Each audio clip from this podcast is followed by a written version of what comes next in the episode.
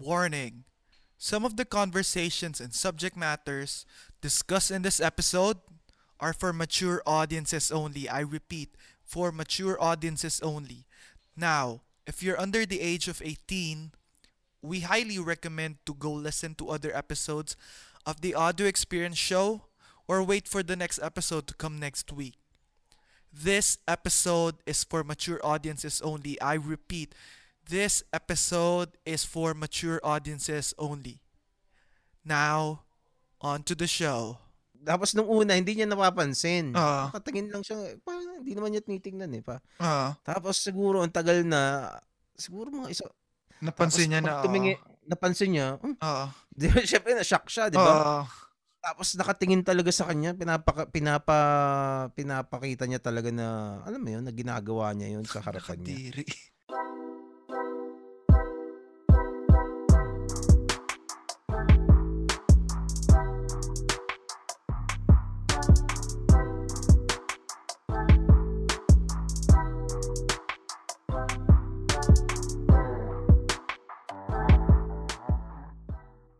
Hey guys, welcome to Markers the Odd Experience, the number one podcast in the Philippines. Well, nangangarap na mangyari. yes. And ayun nga, ang daming ang daming there's been a lot of things happening in this week and in the past week. Ngayon na lang ulit ako nakapag-record kasi busy ako. Um, yes, um, but I'm still alive. Um, and if you're listening, most likely, buhay pa rin kayo. so, hey, um, happy Wednesday! Well, actually, it's Friday right now na nagre-record ako, but um yes. Um so I don't want to take this very long kasi I think this will be a long episode and mag- I'm sure maganda magiging kwentuhan namin ng aking guest. So I have a new guest. His name is Gerald Dorado and um, yes, he's one of the best I think the best comic or comic artist um, eh, or illustrators here in the Philippines. I think kilang, kilalang kilala siya dyan sa industry na yan. and he has a podcast. It's called TK, ay, TPKP, the Powerful Comicsman Podcast. So let's welcome him, the one and only Comicsman. hey, ga- hey. Alright. What's up? What's Eh, up? Hindi ko hindi ko sigurado dun sa ano ah. Well, definitely hindi. I'm not I would parang if if you're gonna ask comics people to rank Ah, the, the best comic book artist, swerte na pag napasama ako sa top 50. Hindi kasi hindi nila ako kilala as ano. I've been on hiatus for, in comics for for a very long time, but I'm gonna come back and go after the title. Don't Mm. worry about it. Yan ang maganda. How ano gaano gaano ka na gaano na ba katagal ano na nag ano ka nag-illustrate, nag-comics? Ah, okay. Mm. Okay, so uh, yung okay, yung yung pangalan ng podcast ko is the Powerful Comics Man Mhm. podcast. So uh, it's uh it's me- medyo na na ano nga ako dun eh, nai-iffy ako dahil ang tagal ko nang hindi nagko-comics tapos pangalan Ah. ko Comics Man, 'di ba? Pero yung Comics Man kasi I've been using that uh, handle for for a long time na since uh, uh, late 2000 siguro. Laging Comics Man yung pangalan ng ano nung Mm. mga Twitter ko, mga Instagram, ganyan. Tapos pero huling nagka-comics ako na na na gawa ko talaga mang- ano pa yon baka 20, 2009 or 2008 and it was for for a contest. Pero I've been I've been um illustrating professionally. So pwede ko sabihin professionally kasi binayaran ako dun eh. Since 2019 Oo. 20, ah, 20 na- ah, 2019 tuloy. 1999 pala 2019 Ah, I was 19 years old. One year old pala ako nun. Oo, ganun. So, oo nga, no? Oo. So, yun. So, na, um, 1999 o early 2000. Mm. So, uh, that was my first comics uh, work. So, I worked for, uh, I had a, a great opportunity and pleasure to work with the great Paul Medina. Mm. Hindi hindi masyadong alam ng mga tao 'yan eh. So basta, basta tapos sa Paul I did uh, a couple of books sa kanya yung Paul Gas Comics Volumes 1 and 2. Parang may nabasa akong ganun. Oo. Pa- parang ano eh, nag gumawa siya ng parang Archie, parang Mhm. gano, ganong style ng mga spin-offs ng Pugad Baboy and I was Oo. the artist na nakuha niya to illustrate that.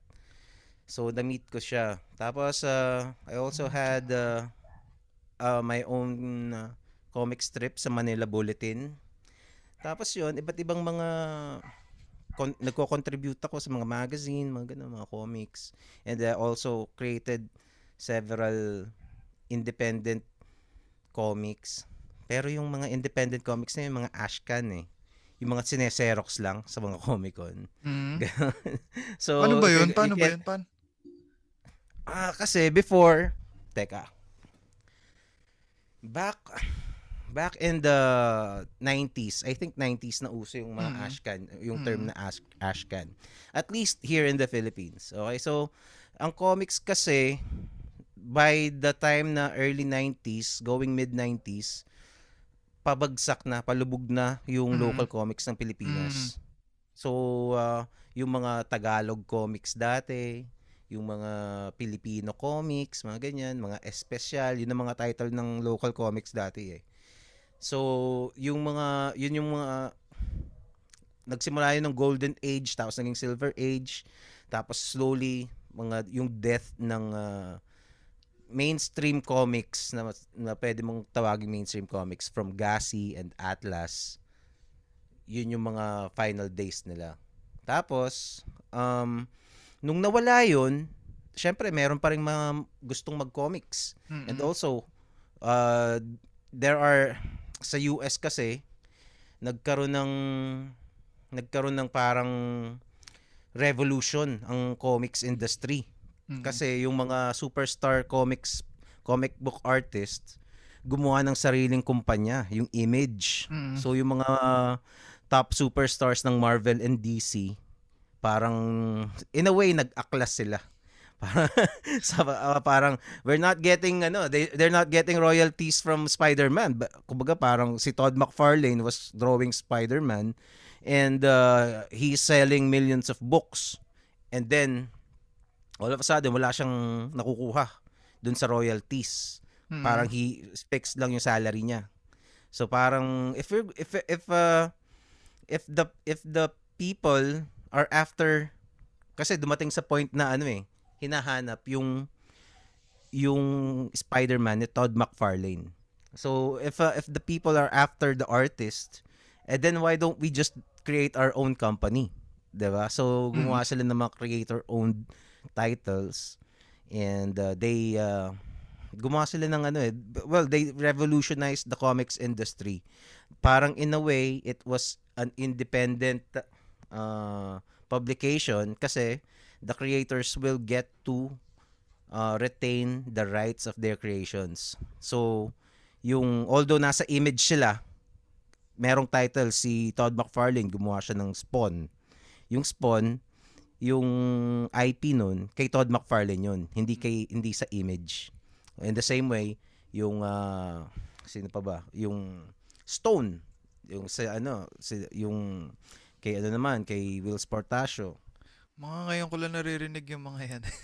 oh, you got you gotta oo nga no, oo nga pala no, medyo pero basically yung yung idea na yon na Ah. parang your your creator owned comics ah. nag ah, nagbigay na yan nagbigay yan ng idea sa a lot of other comic book creators yung idea na yon that you can actually create your own comics and publish it yourself Mhm. yun yung parang epiphany na dinulot nung nung ah, revolution nung Mm. ah, ano ni na yun nga Todd McFarlane. It's a it's an interesting story. There's a documentary about it on YouTube. Basahin mo, ah panoorin 'yun. Ang ganda, ang ganda ang ganda Mm. pati ng pagkakwento. And it's very inspiring kasi it's ano eh, it's uh it gave power to the creators. So if you are if you are a content creator, which is now you can I think Halos lahat na. I think yung mga ganong klaseng idea, idea, Ah. parang it was carried over without people like them Mm. Yung mga yung idea ng YouTube na parang you get you get uh, independent creators to go to a platform and then all of their content remains uh, th- their content's IP, intellectual property rights re- are maintained dun sa ano, dun sa tao, dun sa Mm. creator. And I think those are one the the first attempts to do that and it was very successful. Mm. Pero ano, um 'di ba sabi mo kanina parang bumaba yung um yung market, yung yung demand ng comics dito sa ano Pilipinas. Sa tingin mo ba in, in that time, ano ba yung parang kina ano ba yung kinabagsak niya? Ano ba yung what led uh, what led to the downfall parang ganun? Well, madaming factors 'yan. Mm. Uh, it depends also to who you ask. Uh, kasi merong pero if you if you're gonna ask me hindi ko na isahin yung ib- iba Mm. i- isa isahin yung iba. Um, ang magandang resource person diyan basta manood kayo nung uh, YouTube channel ni Drawing TV. Drawing TV si Randy Valiente yon. And also you can uh, watch my episode with him. We we discussed that thoroughly dun sa sa podcast ko. Pero uh, yung iba kasi tinuturo ano eh yung yung new media may may yung TV may cable Mm. na ganyan Mm, mm, okay. Ah, wala pa namang internet noon eh wala Oo. pang internet so hindi pa ano hindi pa kagagawa ng internet yon pero pero I think there there's a lot of factors eh. Ah, I think one is mismanagement dun sa part ng publisher. And also there was a culture na hindi na binibili. Nagkaroon ng time na ano eh aarkilahin mo. Merong mga halimbawa yung sari-sari store bibili sila ng comics. Ah, tapos yung mga comics doon papaarkilan nila Oo. babasahin Ah, parang, hal- sa mm, parang ginagawa nila sa mga CD dati rin, ganun-ganun. Parang rent. Parang ganun Oo. pero not really kasi dito sa halip na bibili ka ng kasi in the first place mura naman yung comics eh yung nga. isang comics yata parang piso lang parang ganun Mm. so parang dalawang piso at most so sa halip na bumili ka nun ano ah re-renta ka ng 50 cents 'di ba so Mm. ganun ang nangyayari hindi na sa halip na sa halip na bumili nabawasan yung sales kasi isang bilihan na lang Mm. makikiarkilan na lang yung mga tao. And Ah, also, ah. Mm. ah ah, hindi ko na maalala yung iba. At saka yung quality rin kasi.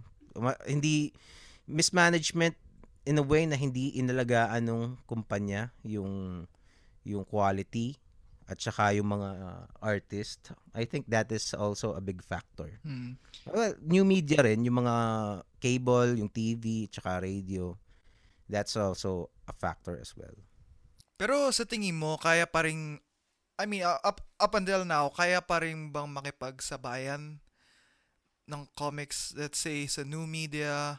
Well, well, if your ano if your question is as a medium, comics is uh, still competitive as a medium. Mm.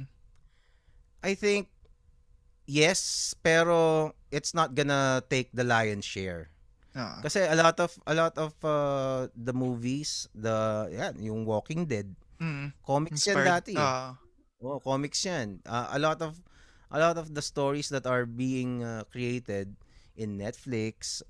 Yan, yung magkakaroon tayo ng ano, uh, magkakaroon yung Netflix ng bagong animated series, yung 13. It is a local Filipino comic creator who created that. Mm. So, local talents yun. Mga tungkol sa mga aswang and the uh, Filipino mythology. 13, it, it's, it's gonna become an animated uh, feature sa Netflix. So, doon, it's a, it's a gold mine of content. Mm. Kumbaga, pero as uh, as for the kumbaga star, parang I don't think it's it's hard for comics to to compete with uh, video games like uh, like uh, God of War, mga ganyan. 'Di ba? Ang, ang Ah. ganda talaga eh. Ah, mga Call of mas, Duty. ah, parang mas interactive kasi siya, parang ganun. Oo. Ah. Pero pero yung yung mga mu- yung mga kasi ang content kasi ultimately it will root from an idea eh Mm. an idea and most of the time these big studios are are ano eh are most of the time they just take the role of being the one to execute the idea so they actively look for other sources of ideas para maging bago ng bago kasi kahit anong galing mo kahit meron kang in-house writer dyan sa studio mo uh, they could only uh, create uh, as me, kumbaga so much na magiging hit pa rin parate.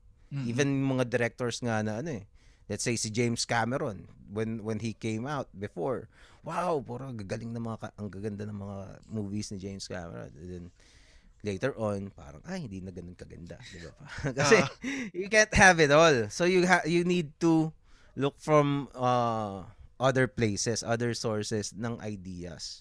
And ang dami since most ang, ang kagandahan sa comics it doesn't take much it doesn't take much resources to create. It's not easy. It it's a different kind of beast. It's a different a different kind of uh hindi ko sinasabing madali pero kung, kung meron kang fortitude to do it, you can do it. Kasi kahit kahit uh, lapis at papel lang, pwede kang gumawa ng comics, Mm. 'di ba? Mm-mm. Tapos maghanap ka na lang pa-publish o kaya ikaw mag-publish ng sarili mo. And then if somebody picks it up, uh, okay siya. So it's that's why I think mas madali pang ano eh. Uh, tsaka mas nakaka-catch ng eye ang comics. It's like parang novel din siguro. Kasi yung novel minsan hindi hindi lahat mahilig magbasa eh. Mm. Pero pag yung comics naka, nakita mo maganda yung drawing. Bawa yung Attack of the Titans. Ah, diba? sobrang uso Ang weirdo ng drawing nun eh. Di ba? Ah. Di ba? Pag nakita mo yung comic book nun, parang, ano to?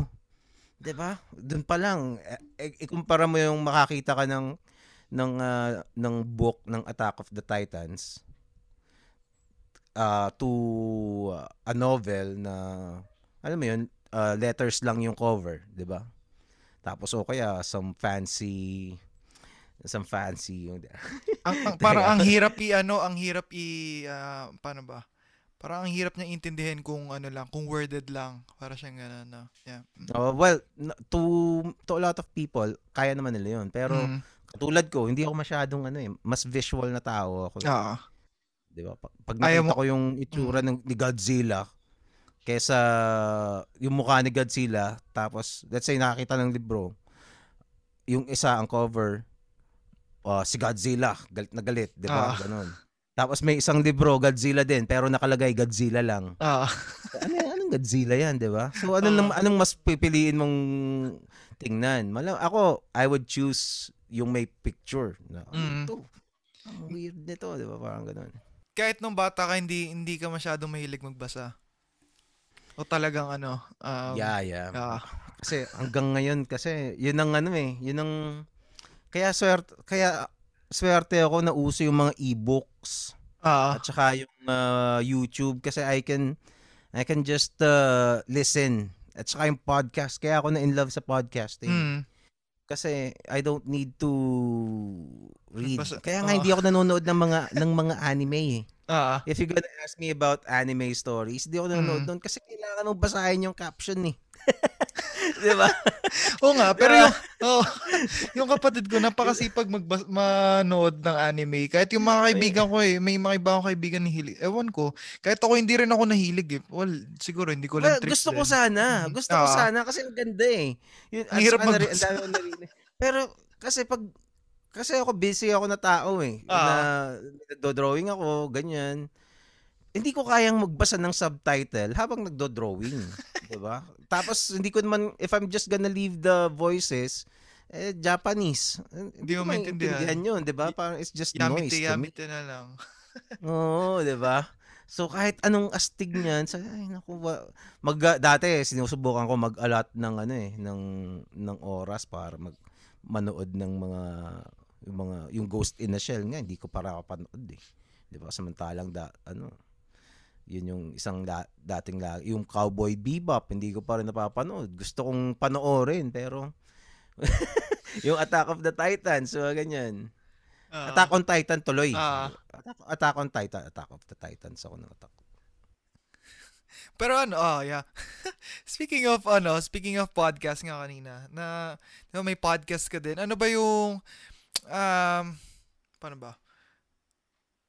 What do you tell ba sa paano? What do you tell ba sa podcast mo? Ano ba yung um, parang what do you do? Ano, Pinag-uusapan? what uh, what do you ano pinag-usapan niyo sa podcast niyo? What is it about? Yeah, ah, what Ah. is it about? Ayun. Okay. yeah. What's my what is my podcast about? Ah, Okay, yeah, ah. yan, yan. Uh, so, well, yung podcasting kasi, uh, oh, ako kasi, um, paano ba? Saan ko umpisahan to? Okay, so, What what led you na lang to making a podcast yan?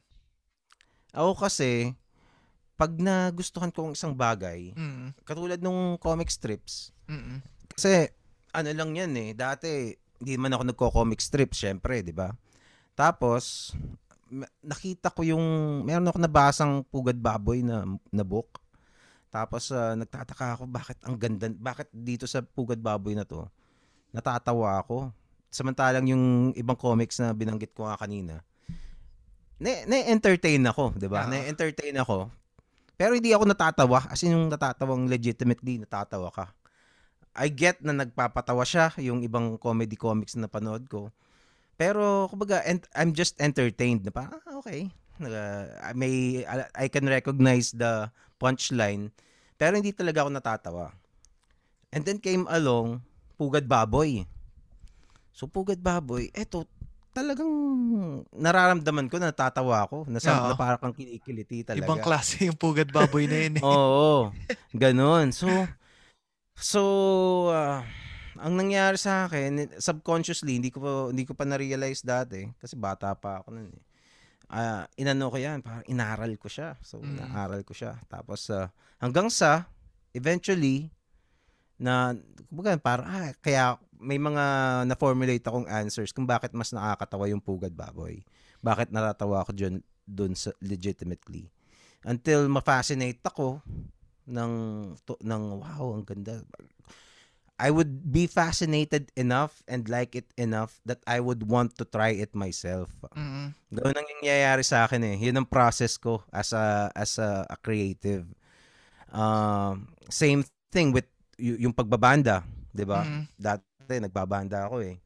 So, so ba okay itong ba okay itong ano, astig tong banda na to, nakakapag nagsusulat ng mga kanta.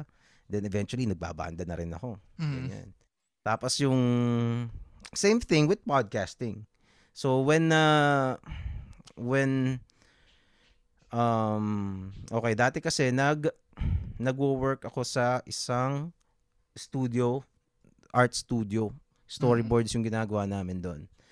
So when we were working, I was with other artists and kwentuhan kami ng kwentuhan. Kumbaga yung banter namin habang tatrabaho, yan, parang ganito. Walang katapos ang kwentuhan. Ah. And then, uh, eventually, I had to move on.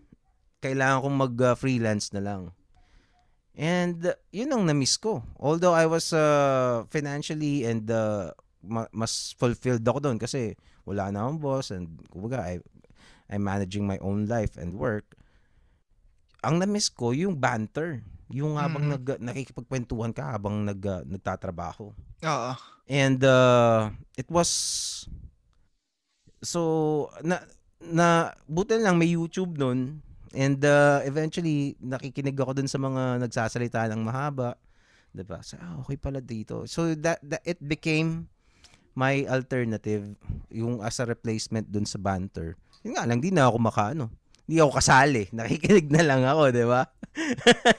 And then, uh, I discovered the Joe Rogan experience kay uh, Joe Rogan, which my podcast is heavily uh, influenced nung Ah. show na yun talaga. Yun talaga yung, well, I would, I'm not even uh, embarrassed to say na ginagaya ko siya. Ah. Okay. oh, ginagaya ko talaga siya. Actually, yung ganda nga Ah. yung ano niya eh, maganda yung ano tawag dito setting niya, yung format niya. Mm.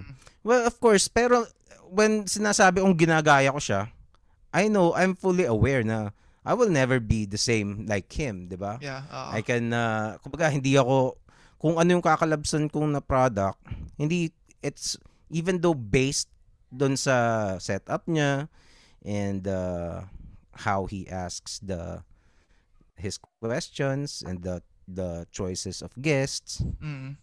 ah syempre yung personality ko pa rin ang lalabas diyan at saka dun sa guest ko. So it's gonna be a diff, uh, an entirely different show. Pero yung inspiration, yun talaga kasi kumbaga parang eto na eh. Gagayahin ko na lang. Ito yung gusto kong gawin eh. 'Di ba? Ah, Pwede ko ito-tweak-tweak ko na lang, dadagdagan ko na lang ng mga bagong spin-offs ka- katulad ng drawing companion, 'di ba? Yung, yung kay Joe Rogan kasi fight companion eh, Ah. 'di ba? Meron nanonood sila ng la- ng MMA fight. oo. Sabi, ah, ako, ginawa ko drawing companion. So, Mm. Ang kana, ang naisip ko, mag- maghahanap ako ng mga fellow artist ko and then we're gonna draw together while talking. Which is ginagawa ko na ngayon. Mm. Yun. So, yun yung mga, syempre, iba yung mga, mga topics na pag-uusapan. At also, Mm. we, I'm in the Philippines. Tsaka, siya, siya nasa US siya. So, magkakaiba Mm. talaga yan. Ano ba? Um, what's the craziest story ba na or something interesting na narinig, I mean, nakwento sa'yo ng isang guest mo? Mm. Crazy stories. Or, or something interesting? well, ang dami. Ah. Ang daming, ang da- Pero ano yung, sa, ah, kung ano yung sa tingin mo parang nag-stand out sa'yo?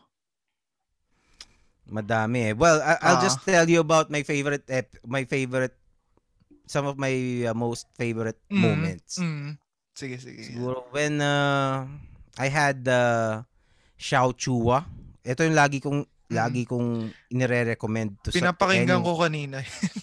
who starts who, Ah. 'di ba? To anyone who who asks about my podcast, uh, kung, uh, ang yun ang una kong nire-recommend na panoorin niya or pakinggan. Yung episodes, dalawang beses ko nang naging episode si Xiao Chua. ah. To those not familiar, Xiao Chua is a historian. He calls himself a public historian. Mm. Okay, so legit na historian siya, may PhD siya. Mm. Okay, so he was talking about yung ah, may clip ako nun eh, kinlip ko yun. Ang, ang, Oo ta- ang title ng clip is Wika ng Bayan. Ang Mm. Wika ng Bayan. Mm. Tapos he was, uh, we were talking about, uh, um, basta mind blown. Ah. Mind blown ako nun. As in na, ah, shit, oo nga, oo nga. Para nung habang nakikinig ako ng, ooh, gano'n, gano'n. Yun naman, kasi ang, ang gusto ko kasing mga guest, ang mga ideal, my ideal guest talaga are those people way smarter than I am. Mm. Parang, parang people give me credit na parang, ah, mat- matalino to, pero matalino daw ako. So, pero sabi, ang gusto ko yung, yung, kasi I'm not, gusto ko yung di hamak na mas matalino sa akin. Yun, yun ang gusto kong nakakausap sa podcast.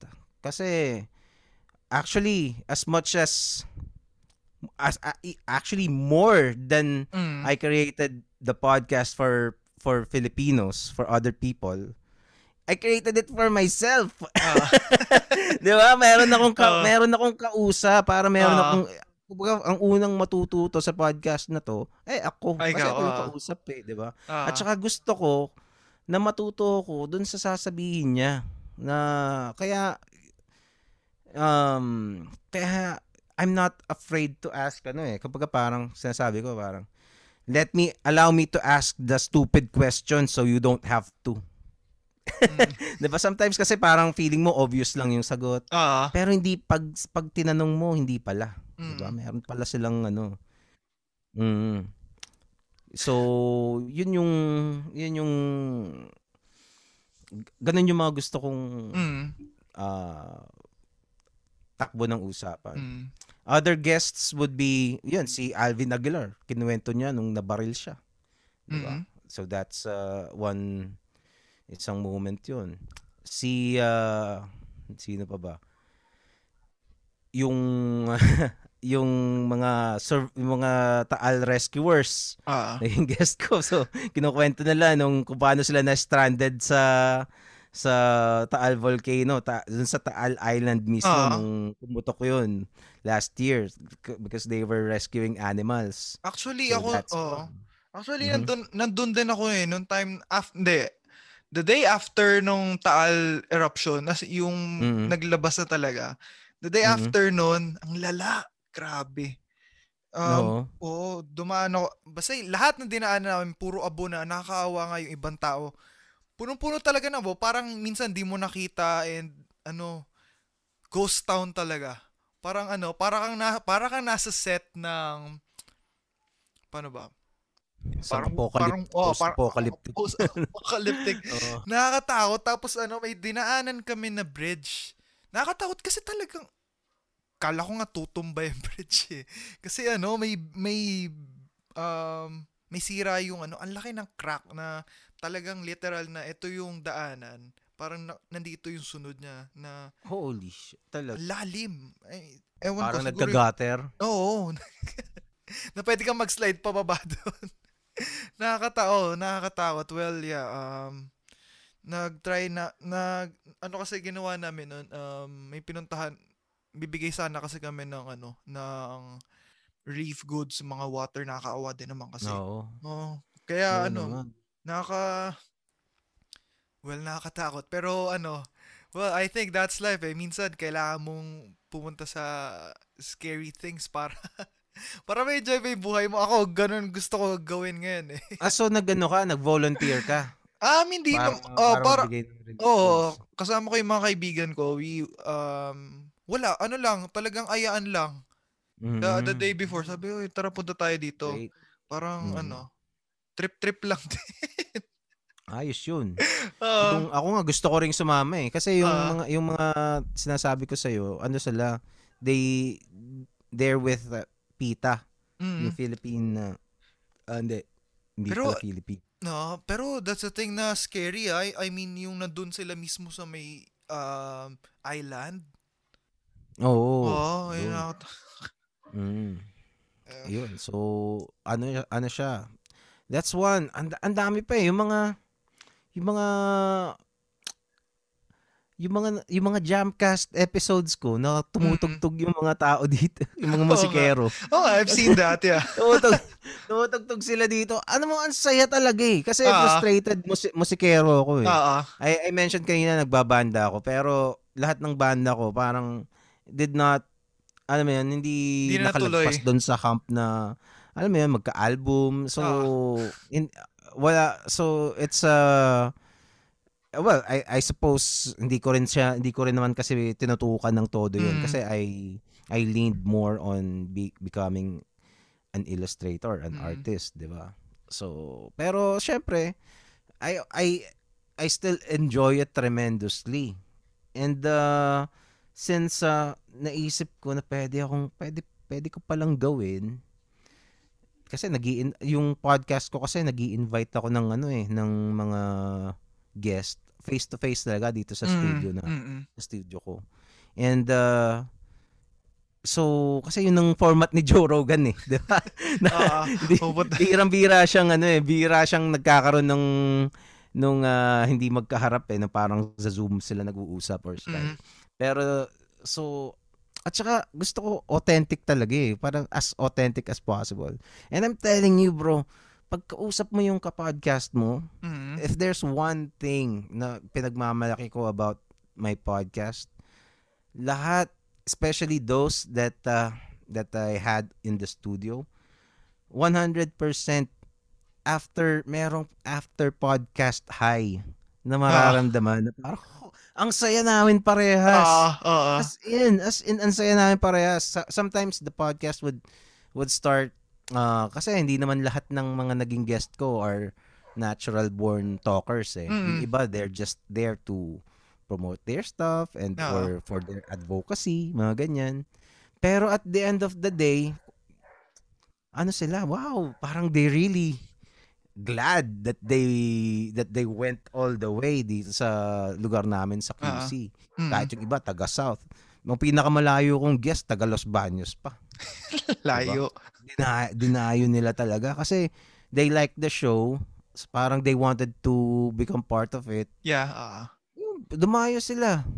And it's uh kaya talagang mahal na mahal ko yung mga naging guest ko. And I'm proud to say that I've that I've I am friends with a lot of them. Mhm. And uh those are hell a hell of a qua- of quality friends, mind Mm. you. As in napaka-talented, napaka napaka basta they're very remarkable people which I know you can relate Mm. kasi yung mga magiging friends mo parang kasi hindi mo naman hindi ko naman kilala yung mga ano eh yung mga guest ko usually. Mm. Even me actually uh Mm. never uh, never pa nga ako nagka-guess na I mean naka-close friend ko talaga. Mm. yeah. uh, Ako naman meron ako, meron ako kasi madami akong artist friend. ah, ah. So, meron akong naging guest na kumpare ko. Actually, mas mahirap pa nga yung pagkilala mo eh. Wala Kasi- ko ubusa ka ng tanong.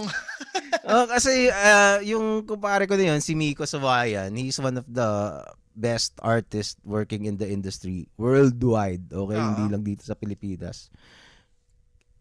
Ano ko yun eh, kumpare ko yun eh. Mm. Kasama ko yun dun sa sa sa sinasabi ko na studio, doon kami nagsimula parehas. Doon sa art studio na yun. Co-worker ko siya doon. And yung mga yung mga tanong ko sa kanya, I was there when he was he got uh, parang accepted sa Marvel, ganyan. Mm. So yung kung nung nung tinatanong ko siya, parang tatanong ko pa ba to? Eh, alam ko na yung sagot, 'di ba? Kasi nandun ako eh, 'di ba? Oo nga. 'Di ba? Tapos uh, tapos Eh, minsan parang yung mga yata ako nito. Suntokin kita. 'di ba? Tapos sabi ko, parang ang hirap pala, parang awkward, parang Ah. magpe-pretend ka. Eh kasi yun ang ano eh, uh, I've been told by several people, ang style ko daw is is to just keep asking as if I don't know anything. Mm-mm. Which is true. Oo. Yun ang ginagawa ko talaga na parang why would bak bakit pa kita tatanungin kung alam ko na, 'di ba? Kaya nga kita inimbita dito eh kasi hindi ko alam. Kaya ako tinatanong 'yan kasi hindi ko alam, 'di ba? Mm. Or uh, most likely hindi rin alam ng mga tao 'yan. Ang, Mm. ang ma- maaring obvious 'yan dun sa ibang dun sa niche sa niche mo. Pero dun sa uh, to the ge- ge- general population, it's not. Ganun. Mm. So sometimes mukhang stupid yung question pero sa totoo lang hindi. Di ba? Oh. Let's say let's say halimbawa sa ano nung nung last nung minsan parang ano eh uh, guest ko si Kiko Matos. Mm. So I I was asking him na ano eh so uh, kasi ang dami ko nang napanood na ano na na interviews ng fighters kasi Mm. nanonood ako ng Joe Rogan experience eh, 'di ba? Ang dami niyang fighters na naging guest doon. So more or less alam ko na yung mga mentality. Pero nonetheless, I would like to yung local fighter natin, I want to give them the opportunity to say the same thing, Mm. 'di ba? So, meron ako tinatanong, do you get ano, do you get uh, ha, uh, nervous pa, ako pag ano, pag uh, yung mga ganong tema, hindi ko ma- maalala. Mm. ano. Mm. So, syempre, obviously, yes, di ba? Yeah. pero, pero kasi, yung ibang tao kasi, ha, since fighter yan, hindi, hindi natakot yan, di ba? Kumbaga, nagte-training yan, hindi yan nakakaramdam ng Mm. takot. Which is not true, di ba? So, gusto ko siyang, gusto niyang, gusto ko sabihin niya yun, na, which, which she did naman. Mm. Pero siya, yung ibang, yung ibang nanonood, may ibang, may isang nanonood doon, ano eh, That's a stupid question. Parang gano'n. Sa comment. Sa comment, 'di ba? Pero kasi hindi ako nag hindi talaga ako nagbabasa ng comment pag ah, habang nag nagpa-podcast eh. Oo. Kasi na, na nakaka-distract eh. Minsan gusto ko nga minsan nga gusto kong patayin yung comments eh. Pero minsan kasi may meron ding ano. Kaya ako ayokong mag-live. eh. ayoko mag-live na, I mean, hindi naman dahil doon kasi parang ano lang, mawawala lang yung focus ko. Yeah. No. Hirap. Well, yeah. Mm. Sa akin kasi ni-live ko na para mas ano, mas ah, tawag dito, mas ah, wala lang, hindi na ako mag-e-edit. 'Di ba? Yun na yun. ah, di bale. yun na Di bale. Di bale nga naman. Yeah. Well, speaking of fighting, um, na I think I think uh, mahilig ka din naman sa fighting. Nakita mo yung nangyari kay Conor McGregor. Oo naman. Oo, si Conor. Ay, kawawa. Grabe. Well, knockout na knockout yeah.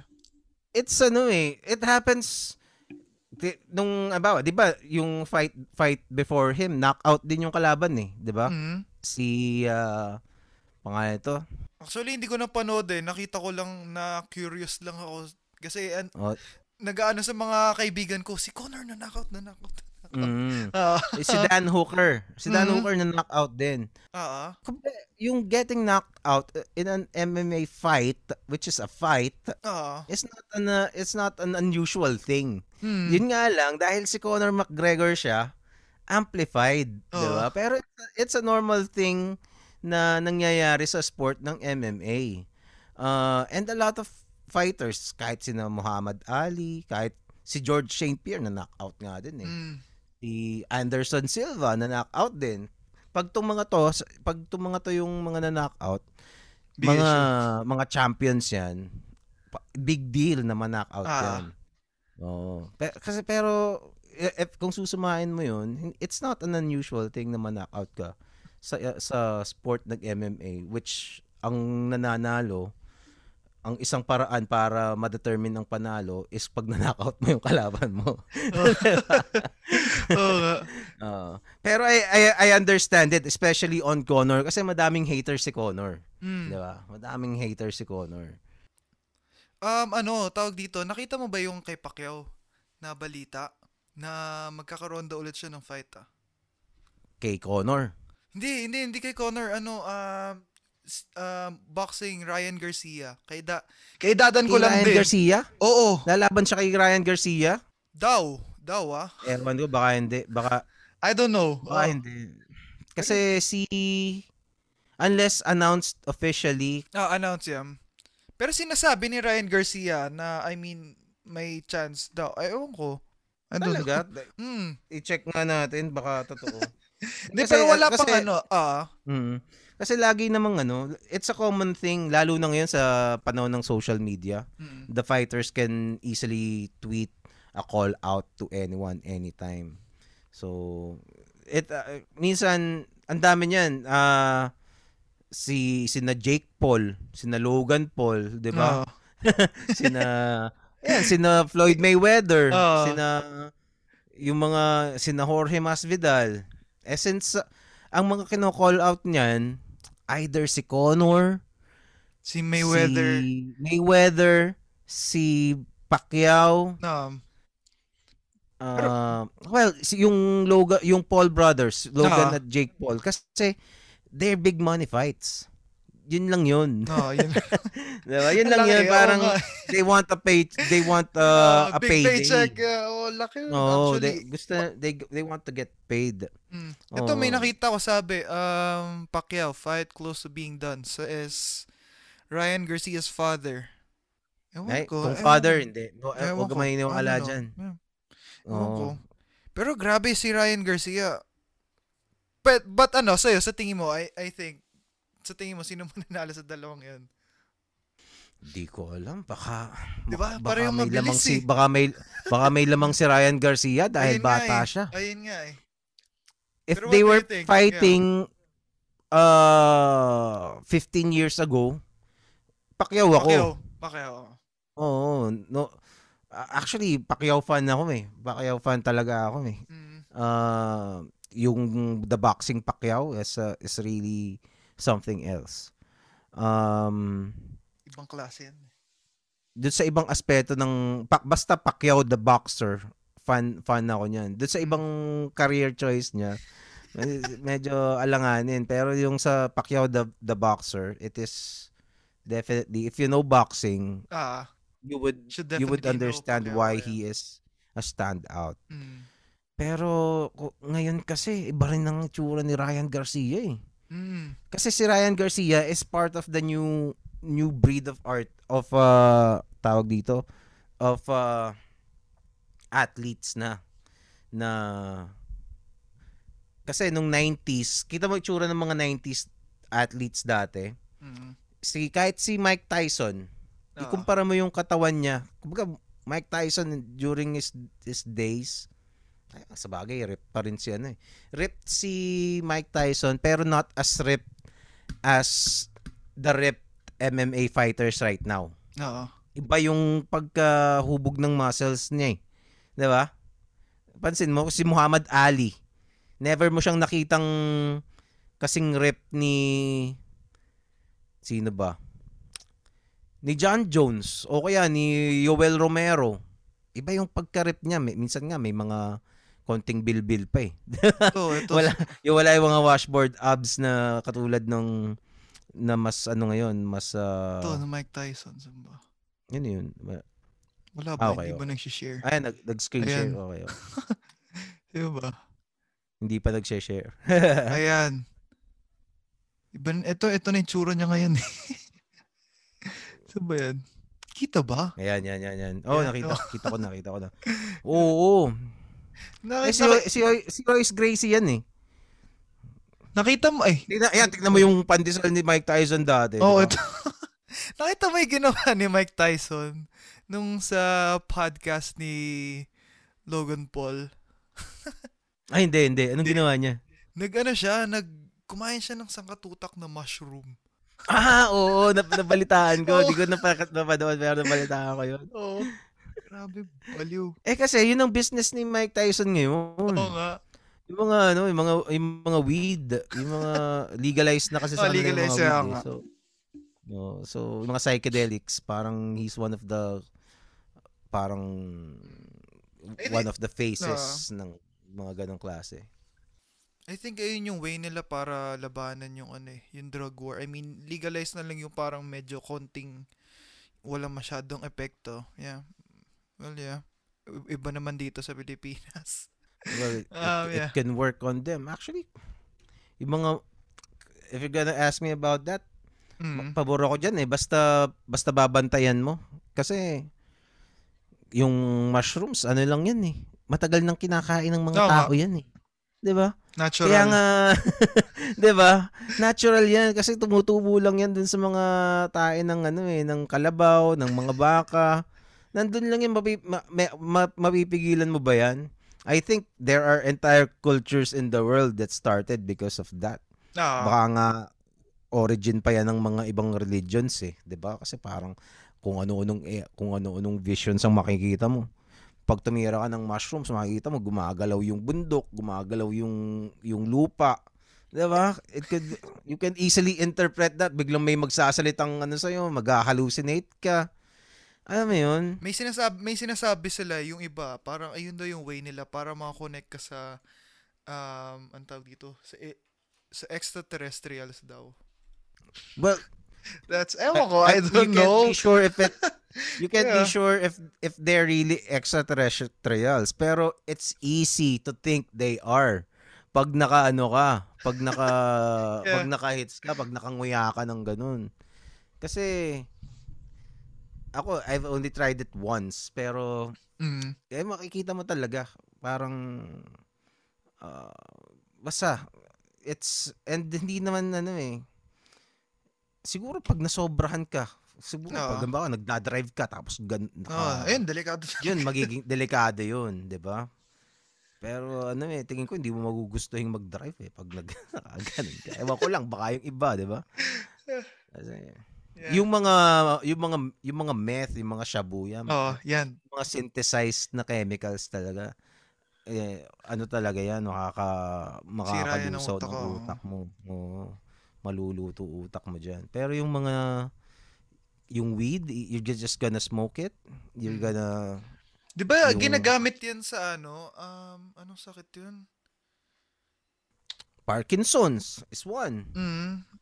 Um, hindi, Yung- hindi, hindi epilepsy yan. Ano tawag? Schizophrenia. Parkinson's, schizophrenia. Ah, no? alam, alam ko, ewan ko, ya, tama, tama nga ba? It could help, probably. I Kasi think- utak ewan- yung ewan ano niyan eh. No, I think. uh, Kasi yung yung schizophrenia parang mag-hallucinate ka na may y- Oh, na you're seeing... bagay na you're, you're seeing things na wala naman talaga doon, Ah. 'di ba? Parang ganun. At least that's one o kaya you're hearing things na wala naman hindi naman talaga. Let's say may nakikitang ah, nagsasalitang manok. di ba? Parang, eh, wala naman. Di ba? Sino si Big O Bird? kaya yun. Oo, di ba? Oo, sa- na- parang nakatayo, lagi, feeling mo, lagi kang sinusundan ng nagsasalitang manok. O kaya, yung ah, na, na, na- nakaupo kang ganyan, tapos yung, ewan ko, etong, etong, eto, biglang nakakausapin ako, di ba? Yung nagsasalita din to. di ba? So, y- parang ganun. Pero, pwede, pwede. Ano bang pinagkakabalan mo ngayon ngayong pandemic? I mean, bukod sa ano, bukod sa pagdodrawing mo, mga ganun-ganun. Well, pagdodrawing pa rin. Etong ah, last year, Ah, uh, ang, ang bilis ng not panahon, much. eh, no? Not much. Mm. Uh, na, na-derail yung mga plano kong cool la- last year eh. Kasi last year, around this time, we were busking. Mm, saan? Nagbabasking kami sa meron kaming ano eh, we have this small uh, bakery, yung Mm. Mucha Lux Cakes. Mm-mm. Mucha Lux Cakes pa sa sa Instagram hanapin yun at Mm. hello.mucha. Shout out. oh, nag, ano siya, basta mga vegan ano yan, vegan cakes, Mm. donuts, uh, cookies, mga Mm. ganyan. You're vegan? Vegan ka ba? N- Not entirely. Ah. Yeah, so that makes me a non-vegan. Ah. Okay, pero yung wife ko is a vegan. Ah. Uh, um, meron kaming meron kaming ina-attendan every Sunday na Sunday market. 'Di ba? Alam mo Mm. Wednesday. anyway, basta weekly may Sunday market kami ah, sa Mandala Park sa Shaw Boulevard. Mm. Tapos, um, well, I just, nakita ko dun sa lugar na yon merong sound system na nagpapatugtog lang ng MP3. Oo. Which yung sound system, maganda. Parang okay to. Parang, parang pang live band na ganyan Mhm. setup. Sabi ko, yung mixer nila at least pang live band. Sabi ko, magdadala lang ako ng ano dito ah, ng ng konting ah, Chords. sasaksakan lang to ng ano eh, ng ah, ng mikropono at saka ng ano, ng gitara. Yun na yun eh, 'di ba? Eh ang dami kong naging guest na musikero, 'di ba? Sabi- Tapos meron akong isang naging tropa. This he's uh, isa sa mga naging one of my greatest friends that I met because of the podcast. Si Ramiro Mataro. Si uh, so ano siya, nakita ko siya dun sa sabi niyaya ko siya, tol. Siya yung kauna-unahang jamcaster ko. Oo. Kasi yung ah, yung pag musical na podcast, jamcast ang tawag ko doon. So, etong si Ramiro, sabi, well, meron ka, meron akong pwesto dito. Pwede tayong tumugtog dito, magbas, magbas ka dito. Oo. Tapos, eh, ako kumakanta rin ako. So, ah, at saka si Ramiro, ano yun, ting niya yung busking kasi he's one of the one of the new OGs. You can't say OG kasi ang daming mga street performers kahit yung mga bulag, buskers Ah, yun eh. baskers. Diba? So, he can't claim to be the first one. Pero, he's one of the basta, ginagawa niya na yun Mm. mga mid 2000s pa lang bata pa lang siya. So sige sige. Tapos yun, ang saya nun. Tapos nag-ano kami. More than uh, a little kaka one year lang nung isang linggo, Mm. nag uh, for Taal kami, nag uh, fundraiser kami for Taal. Ang saya nung, nung gabi, yung araw na yun, grabe. Mm. As in, sobrang epic nun. Hanggang ngayon, hindi maka sa dinami-dami ng gigs na na-attendan ng mga nag-participate doon. 'Di ba mga veteranong musikero na yung iba doon eh. Ah. Nag stand out pa rin yung event ko na yun. Naaalala pa rin nila kung ganun ganun kasaya yung ano yung event na yun. Kumbaga hindi kami maka-get over. Well, Anyway. so, oh. Well, so, so, ay, may friend ako na, ano eh, um, so, i-refer, ano, i-refer ko nga siya sa'yo. nag may friend ako na, oh, na nagbabask. Well, ano pa lang siya eh, um, bago pa lang siya sa, ano, music industry. And, nagbabask siya sa, ano, sa, I think sa Circuit Makati. Ah, Mm, yun. Tapos, paano ba yun? Um, ano ba yun? Pinapaalam yan sa ano? Pinapaalam yan sa management or Oo. Paano ba yun? Paano, paano ba yung mga process na ganun? Doon sa amin, Ah. well, di ko alam sa Circuit Makati, ah, pero doon oo. sa amin, since since we are already one of the sellers doon sa Sunday market na yon, kilala na namin yung yung organizer. And it's Mm-mm. just a small a small community eh. Yung vegan community, hindi pa naman ganun kalaki sa Pilipinas. Oo nga.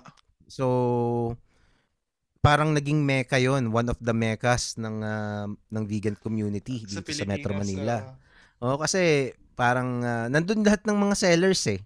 Yung mga basta gumagawa ng mga vegan na ah, empanada, vegan na mga ulam, ganyan, vegan, ano pa mga vegan, sa amin vegan desserts, donuts.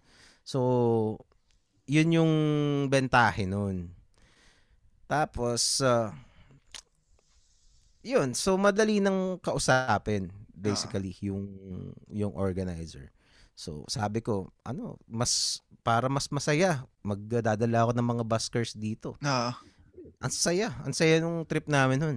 Tapos ang balak namin na susunod sana is magtutour kami sa mga ano, magbabas kami sa mga festival sa Pilipinas. Mm. Kaso COVID. So, oo nga eh, na- nadali kami ng COVID, 'di ba? So, so yun ang yun ang ano, bawa let's say ah, sa Sinulog, 'di ba? Pupunta Oo. kami doon. Oo, yan magandang puntahan. Oo, magbabasking kami doon. Tapos sa bawa ka- kahit sa ano, ako taga San Pablo ako eh. Mm. Na Rizal Laguna pero kat- kapitbahay namin yung San Pablo. So pag piyesta sa San Pablo, pupunta kami doon. Doon sa Coco Festival. Basta kung saan-saan. Mm. Kung saan niya, ati-atihan, babasking kami. Pupesta lang kami na kung saan doon. Eh, yun. Tutul- Hindi natuloy. Matutuloy ba yan, ano, by the time na, by the time na okay na? You think? Sana.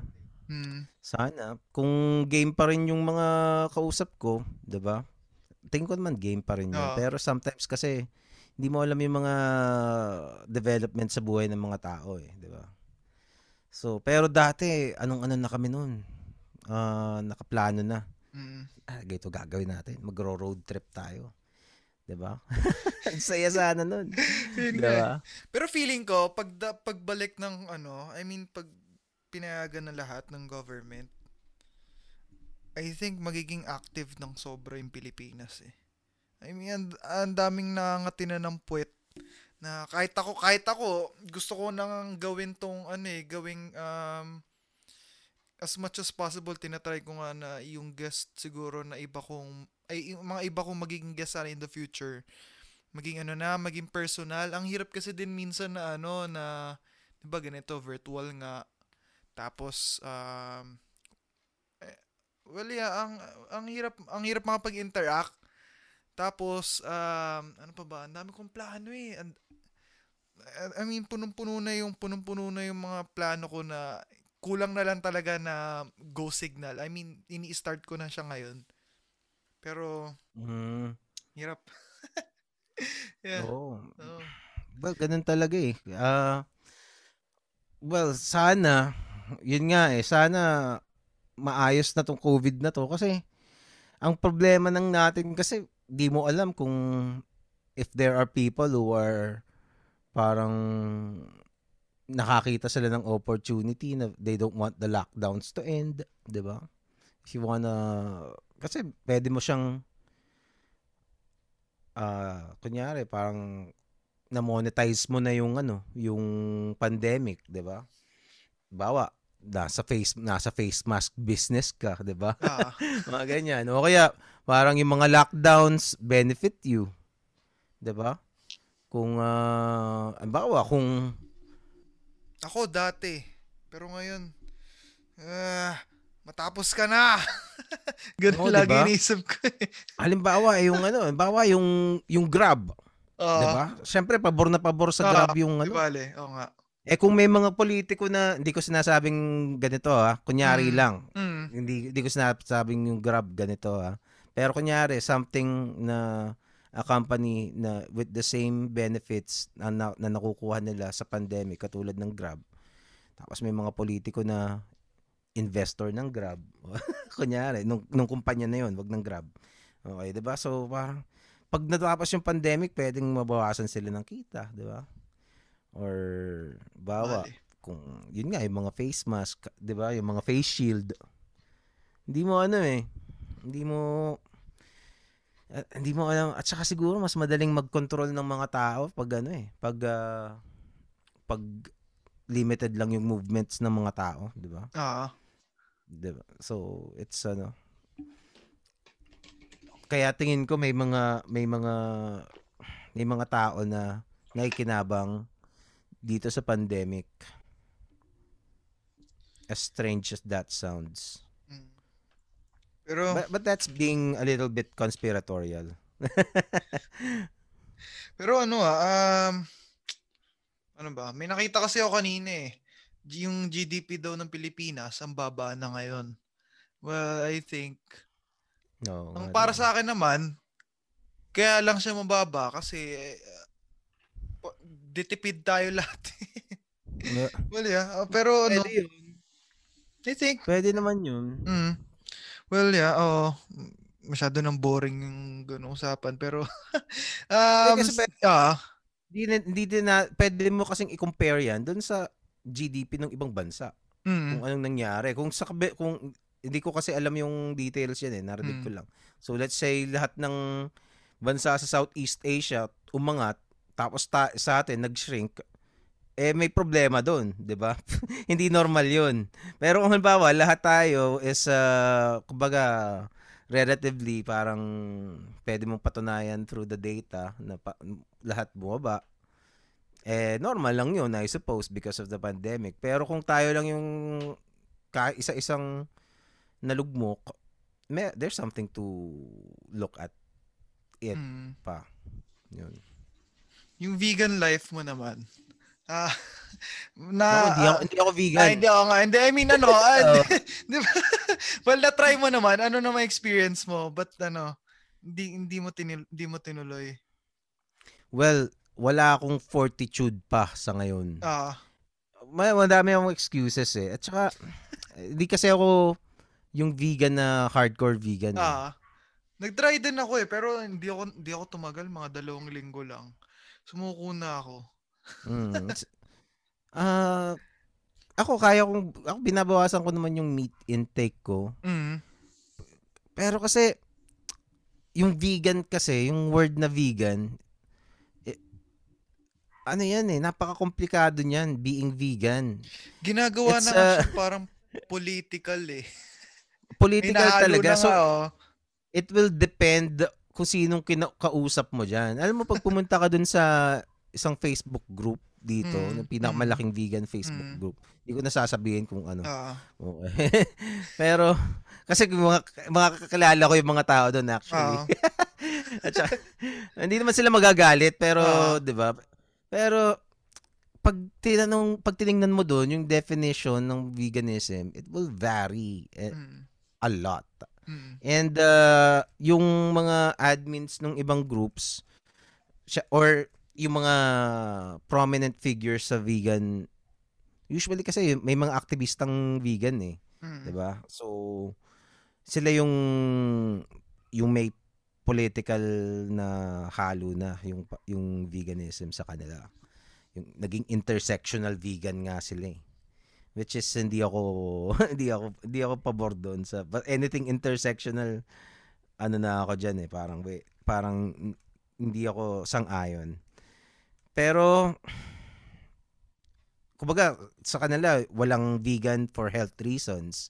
Walang vegan for for parang cur- curious ka lang. Basta walang basta sa kanila para sa akin kasi ang pagiging vegan is compassion eh yung compassion mo sa animals. Mm. yun. More on more on just just the diet. It's uh, about um ayaw mong masaktan yung mga hayop unnecessarily 'di ba kumbaga kasi may mga alternatives naman Mm. yun yung kaya kaya gumagawa ng vegan food kung ano nung in- invention nauuso na nga ngayon 'di ba sa McDonald's, may mga vegan burgers na, Burger di ba? King. Burger King. May Burger nakita ko King. eh. Ah. Mm, Shakey's, meron na rin. Mm. So, Pero may, yung- oh, may, may tinikman ako na, I mean, may binili ako sa supermarket. Ang pangat ng lasa eh. Burger, talaga. Oo. um, burger patty na ewan ko, baka familiar ka. Ayoko na lang sabihin yung brand. Pero, Talaga. bakit na lasa? Well, bakit na lasa? Ko to- meron sa amin, Ah, ano, ewan ko, hindi naman siguro Beyond Burger yan. Hindi naman. Hindi, hindi, hindi. hindi. Hindi, yung Beyond Burger kasi masarap yan eh. Mm. Okay yun. Ewan ko kung unmeat. Sabihin mo na kung ano pwede naman. anyway, pero it's it's ano eh, it's uh depende rin kasi. Ang problema kasi dun sa mga ganyan, ang mahal pa. Ang mahal. mahal yung, pa, mahal pa nga. Ang mahal. Yung Beyond Burger, ano siya, nasa Ano ba yung restaurant? Or uh, parang ano? Or ano lang? Hindi, ano siya, uh, supplier siya ng, brand siya ng isang burger patty na Mm. Beyond. Mm. Beyond Burger. Actually, yung yung brand niya is Beyond. Mm. Kasi merong Beyond Sausage, Beyond Burger, tsaka Yun, nakita ko na. Okay, so, yung Beyond, yung Beyond Burger, ano siya, uh, I think, parang 300 isang patty. Mm. Di ba? Or Mahal. 250, at least 250. Ganun. So, mahal. O ang at ki- least 200. Sabihin na natin 200. Parang Okay. isang kilo na yata. Tama ba? Isang kilo na yata yun ng ano. eh. Oo, 'di ba? Isang kilong baboy na 'yun, 'di ba? 200. Eh, 'yun ang drawback nun. Pero ang pe, ang pwede kasi mahal siya kasi hindi pa ganoon kalaki ang demand, 'di ba? Eh ganoon naman ng law of economics eh habang dumata, duma- tumataas ang demand, bumaba yung presyo. ba? Kaya Mm. nag ah, pag mababa, ah hindi. Pag maba, pag tumataas pala yung supply. At ano ba? Pag Hindi, pag ano, pag dumadami yung demand, ay hindi. Oh, pag dumadami yung demand, tas bumababa yung supply, tumataas yung presyo, yun. presyo. Yun. Pag bumaba, pag pag dumami yung demand, dadami rin yung supply. No, most likely. So, Kung ano, kung na, so bababa yung presyo. Ah, no, Diba? yun, yun. Ganon. Yun ang, that's what I'm trying to say. Wh- Which is yun ang isang sinasabi nila kung paano makakapag-switch Mm. ang ano ang ah, ang mundo to a vegan diet. Kasi parang kung bababaan ang demand ng meat, bababa rin ng supply, Mm. Maano rin yung eventually mawawalan ng mga nag-factory farm. Mm. Kasi pag nakita mo yung mga videos ng factory farming, talagang ano eh. Talagang you're gonna be gutted yung mga videos na May, naki, ah, may mga nakikita ka ganun. Tsaka ano, may mga napupunt, well, hindi ko naman napupuntahan. Parang nadadaanan ko lang. Tama ba? Oo, basta ang, ba, ang baho na yung mga ah, factory. Amoy mo talaga, may malayo pa lang. Kaya ano nga din, kawawa nga yung mga taong nandun kasi ang tawag dito, may epekto rin daw, may, daw, may epekto rin daw sa health nila. Mm. well, hindi lang sa ano, sa mental health din. Mm. Alam mo, may mga nagkaka-PTSD dahil diyan. Yung Mm. mga nag ah, kita mo ang, kung ikaw trabaho mo, Ah, oo, oo, oo, oo, mang- ikaw yung nag ng ah, oh, Mm. manggilit ka ng ano ng nga. throat ng baka. Na sa totoo lang wala namang ginagawa sa iyo, 'di ba? So, parang Oo nga. ako hindi ko kayang gawin 'yun.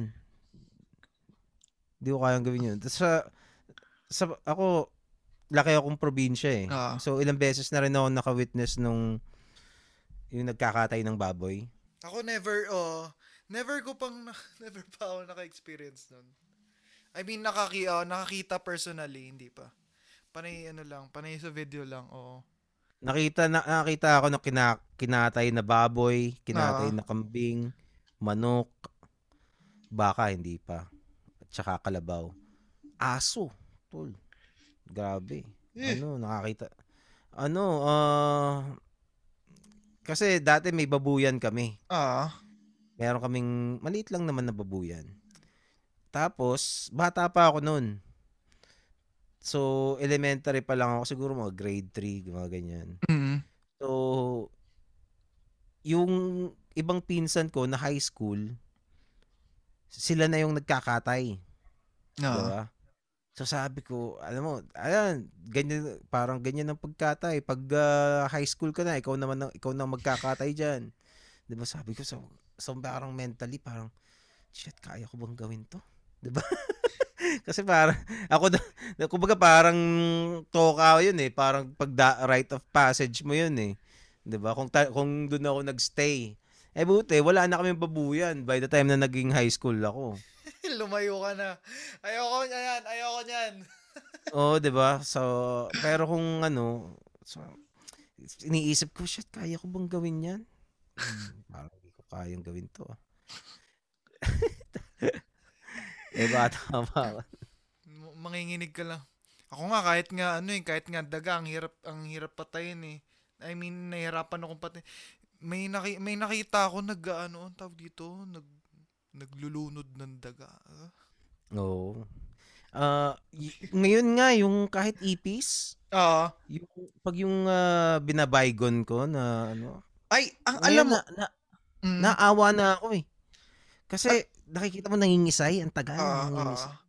Alam mo Lalo ngayon, na kung ah, Teka, ah. teka. Sige, lalo sige, na sige. nung, nar- nung lalo na nung nalaman ko Ah, na yung laman pala ng Baygon, mm, para ano pala siya? Para sa para siyang nerve gas. Yung ginagamit sa Ah. World War II na ah, ah, ah. na World, or World, talagang- World War ano- One. World War I, Ah, ah, ah, nerve one. gas pala siya. Mm, Pero liquefied form. mm, So, imaginein mo yun, parang ang nerve gas kasi diretso sa ano yan eh, sa nervous system mo. ah, eh. oo nga, oo. So nag nag nagkakaroon ka ng epileptic seizures mm, and uh, mm. so it's a painful way to die. Mm, oo nga. So yun ang nai- na- tapos makikita mo minsan yung yung ipis mga 30 minutes na nangingisay pa rin, 'di ba? Oo. Parang- Kaya imagine ko kung anong Oo. nararamdaman nila parang Kaya pala. Kaya pala, I mean, pa yung napapan, napapan, napapansin ko, parang ano, ngayon ko lang din nalaman yan eh, yung um, may parang nerve gas na liquefied. Kaya pala minsan na ano, papansin ko, pag nagsaspray ako ng Baygon, kunyari sa ipis, na ano pa, na, na buhay pa, ang tagal mamatay. mm, No. Pero believe din ako sa mga ipis ha. Minsan ah, ah, ah, ang, tagal nilang ano, ewan ko, yung survivability nila tumataas na. Oo nga eh. Kaya kaya minsan ano, ang ginagawa ko Inaano ako, winawalis ko palabas na lang. Na I mean ano, hindi ko most likely as much as possible ayokong patayin eh. Ako din eh, ako Ah. din. Minsan parang may mga time nga pinapabayaan ko na lang eh. Pero ang nangyayari diyan pag pinabayaan mo kasi magkakaroon ng ano eh, yung mga nganak ng mga nganak, magkakaroon ng colony. Actually, makakita ka lang ng isang ipis. Lumilipad. di ba? Col- ano na yan, ah, may colony na ibig sabihin nun somewhere. Ah, Inside your house or near your house. So, eh, ewan ko. Pero pag, na, pag naiisip ko yun, kumbaga parang tinotorture mo yung hayop. Na, sa totoo lang, wala namang ginagawa, kundi wala lang, gusto niya mabuhay. Di ba? Kasalanan niya bang naging ipis siya? Di ba? bale o nga. Ay. Scary. So, Iisip, titignan ko nga kung anong lifespan ng cockroach. Alam ko, duma, tumatanda ang cockroach ng ilang taon din eh. tignan natin. Cockroach. Lifespan. Pero nakakaaliw lang kasi ang ang cockroaches, 'di ba? Kasi hindi mo alam 1.5 ba't- years daw. Daw. Ano no? 1.5 years daw. Isa't kalahating taon. Isa't kalahating taon. Mm. Ah, approximately one Mm, year. mm. Okay.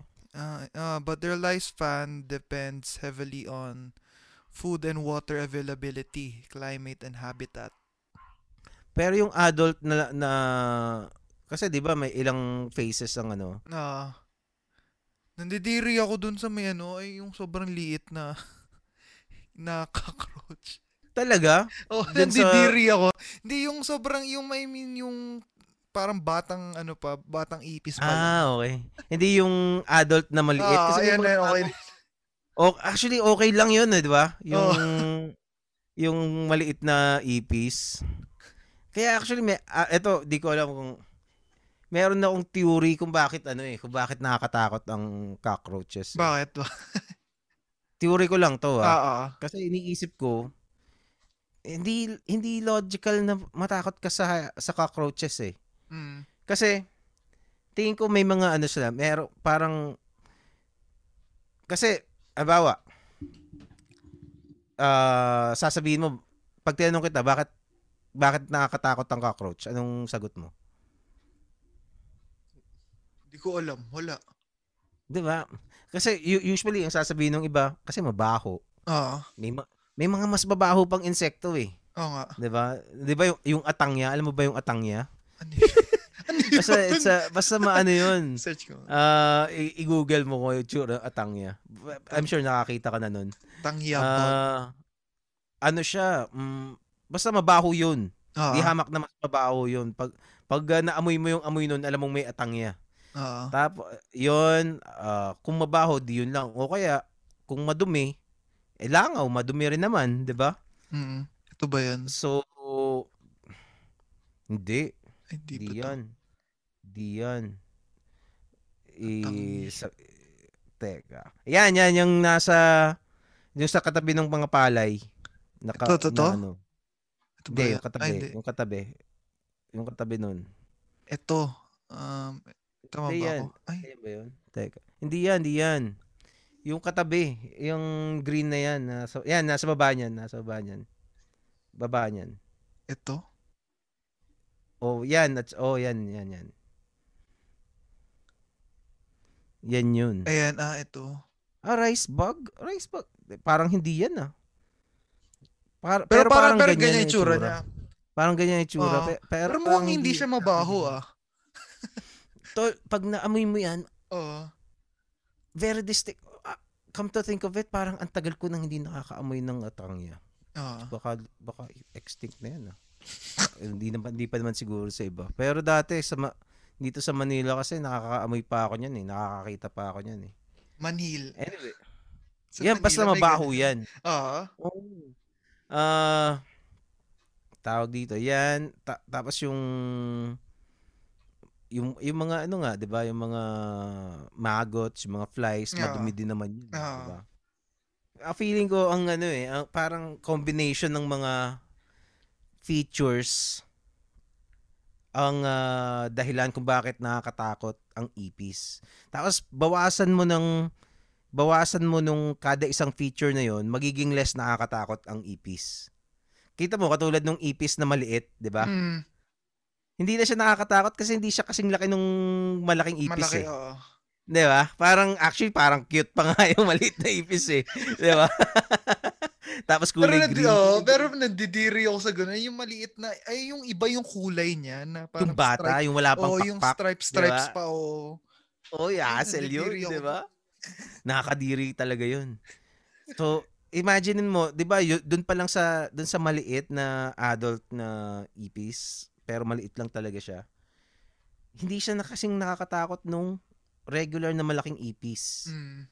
So, ang naisip ko kasi, ang, ang ipis, kaya siya nakakatakot, kasi isa, ganun siya kalaki. Na, Mm. it is the right size para makita mo siya. Kahit malayo ka sa nasa kabilang ah, sulok ka ng kwarto, nandun sa kabilang sulok, makikita mo siya. 'Di ba? makikita mo siyang ipis 'yon, 'di ba? Tapos pangalawa, itim siya. So Mm. pag ah, nakita mo siya sa sa pa- kasi usually sa loob ng bahay puti, 'di ba? Puti yung basta light yung kulay ng pader. Ah. Pag nakita mo siya, ano siya, ah, kitang-kita mo Kitang-kita. No? Parang nagko-contrast siya sa ano. No. Tapos pangatlo, ang bilis niyang maglakad. 'Di ba? Kasi pag bawa yung ah, nasa bawa, let's say nasa kabilang kwarto yung ipis. Tapos nasa kabilang side ka. Siguro pag tumakbo 'yon, 3 seconds nasa yun eh. 'Di ba? Wala pang 3 seconds baka ba- pas pag talagang nag-sprint siya, ang bilis niya eh. Ah. Diba? so imaginein mo yung ipis, ganun, tapos ang bagal niyang maglakad. Hindi siya masyadong nakakatakot eh. Mm. Di ba? Kasi Ano? alam mong hindi ka abutan. Di ba? So, tapos pangatlo, ano siya, ah, nakakalipad siya, 'di ba? Lalo nang nakaka ah, buta, hindi mo alam. Tapos pang-apat, meron siyang antena, 'di ba? Parang Ah. parang pag gumanong ganon yung antena ng ipis, parang ano eh, parang nananakot talaga eh. Anyway, so yun. Ito, ito nakakatakot ah. Ah, may nakita akong balita. COVID might affect male reproductive system. Daw. talaga. Oo. May something daw na... Eto, wait lang. Pakita ko yung... Share screen ko nga. Nakita ko lang to kanina eh. Um, ewan ko kung totoo to. Well, sabi, hindi pa naman daw sure, pero there's a chance. Um, saan ba to? Can cause sperm death, inflammation, and so, oh, uh, kung ano man yan. Pero magtatagal ba 'yun? Ayun ang hindi ko alam. Pero Mhm. Uh, impairing the series. Oh, nakalagay nun COVID parang pwedeng connection sa pagkabaog. Huwag kayong magka-COVID, baka mabaog kayo. Oo nga. no. Hassle 'yun. Pero paano kaya nila na ano, no? Hanggang saan ba umaabot? Kala ko kasi hanggang respiratory lang ang, ang ano eh. Abot sa itlog mo. virus eh. Oo nga eh, paano? O kaya dumaan sa... Bumababa. o, sa, o kaya naka... 'di ba sa sa edits mo dumaan yung virus, no? Kaya nandun. Naging Tol, alam ko na kung bakit. S- Buta- STD na pala ba- yung COVID. Ga- gaano ba ka ano tong ano? yung ga- gaano ka SPG tong podcast mo? kahit ano, kahit alin. Kahit ano? Oo, kahit ano. Think ko, alam ko kung paano ako magkaka-COVID sa sa betlog. Ah, Uchap kung papachupak. 'Di ba? Oral na ako sa pasok doon. Diba? Doon sa loob nung nung edits mo, 'di ba? Doon doon ka madadali ng virus. hindi. Pwede. 'di Di ba? Baka may elevator yung ano, yung katawan natin, tapos papunta na sa edits mo. Pero kung ganun nga, pwede talaga 'yun. Kung halimbawa, Ah, binlow job ka ng, ano, ng Ah. may COVID, eh di papasok yun dun sa ano, dun sa butas ng edits mo. Pwede siyang pumupadpad sa ano. O kaya baka maubuhan ka. maubuhan ka. Kasi hindi, kasi malabong ano eh, pag naka-face mask ka, di ba? Inubuhan ka sa sa crotch, no? Ang dami mong naka- filter. oh. nakatayo ka sa bus, di ba? Naka Ah, bus na ganyan. Tapos may nakaupong may COVID. Umubo. Oh, sa pool yung crotch mo. Eh kung wala kang brief, patay. di ba? Kaya pag wala kang brief, sino nagko-commute na walang brief? Well, ako, guilty. Mm. Sarap din ano eh. Sarap din ng walang na, pag hindi ka naka-brief eh. Ako, ginagawa, ginagawa ko yun last year pa. Nakakatuwa, ang hirap kasi. Well, ang hirap naman kasi. Minsan nga, lumalabas ako eh. Kung nga, naka, naka ano lang ako, yung shorts na, Mm. Wag ka lang, wag, wag ka lang maano, kunwari nakas, nakasakay ka sa bus. Kuya, naglalabas na edit so. Alam mo yung video na yun? oh, hassle yun.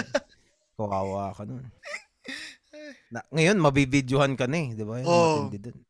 Pero, Well, at- pero at least, ma- ah, actually, ayun pinakamagandang, ano, pinakamagandang evidence is yung, ayun nga, video. Mm. Kaya, oh, kaya sa ibang bansa nga, yung kahit yung mga police nila, nag, ano na rin, ano yung pinare-require sila, oh, body cam, Mm-mm. para may, ano sila, POV.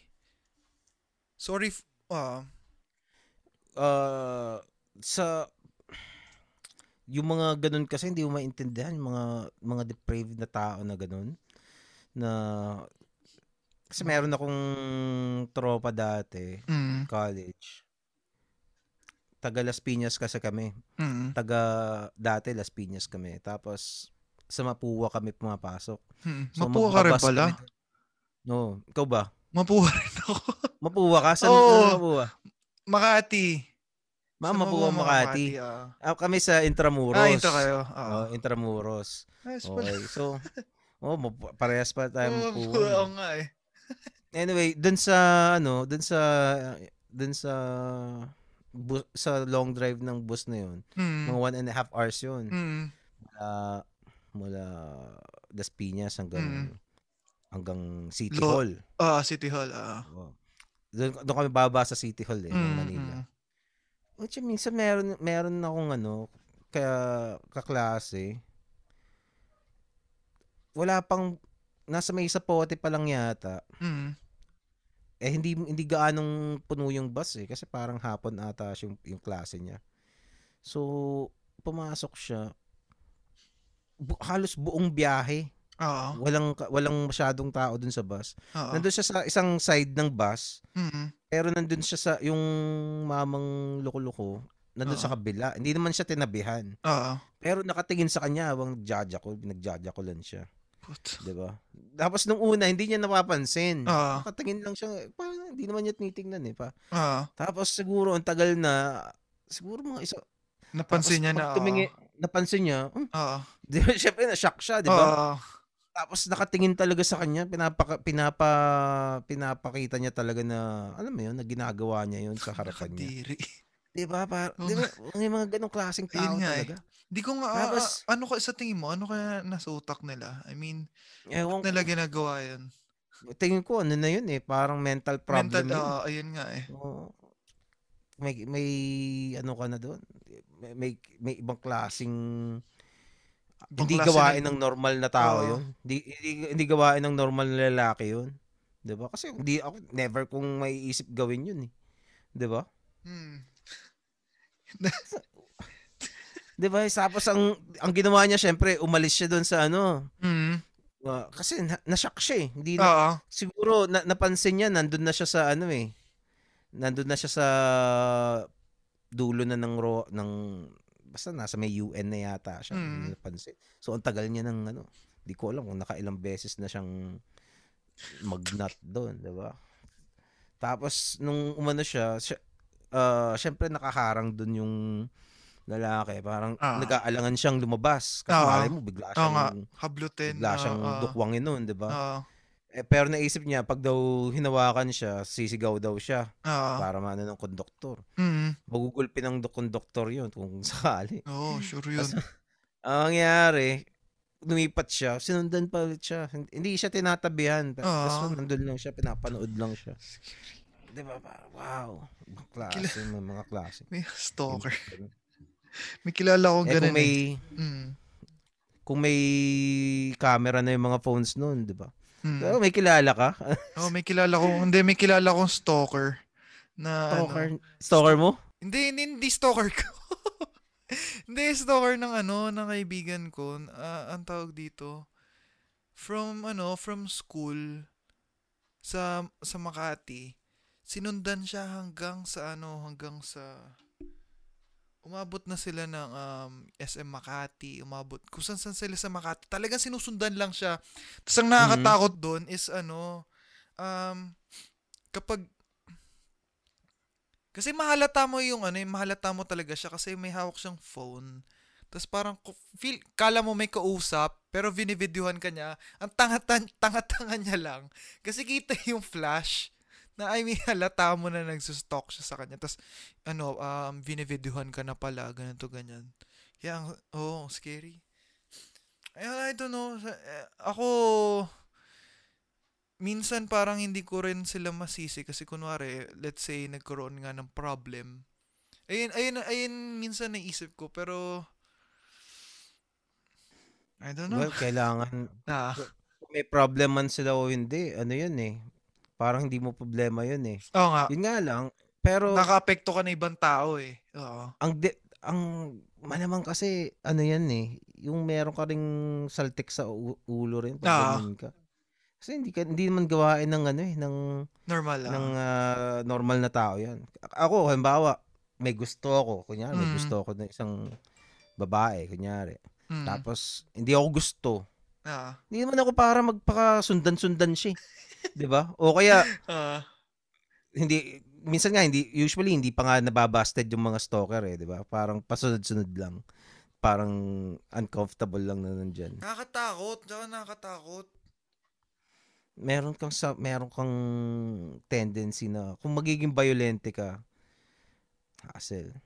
Alam mo yung naging isang naging guest ko 'yan, isang ano na kwento si Mm. si Scarlett. Di ko, Mm. eh, di ko alam kung kilala mo 'yun. Pero si Scarlett si Scarlett is uh, the singer Mm. nung isang iconic na Pinoy band na Putriska. Yung kumanta ng Manila Girl. Manila Mm. Girl. Favorite na Yun, favorite so- ng tatay ko yung Vanilla Girl. Oh, yun. So Manila Girl Oo. siya. Yung kumanta nun, ang real name niya is Myra Ruaro. Mm. So ang kwento niya, meron daw siyang stalker dati. Oo. Oo. Meron daw siyang stalker. Tapos nabanggit niya yun, may stalker daw kasi siya. Mm. Tapos later on, tinanong ko, anong nangyari dun sa, ano, sa, sa, tawag dun, sa Putriska. Kasi Mm. obviously, uh, nag-disband. Yeah. Oo. So, ang kwent, ang kwento niya, kaya daw nag-disband yun, kasi daw dahil dun sa stalker niya. Mm. Ganun. So, yung stalker niya,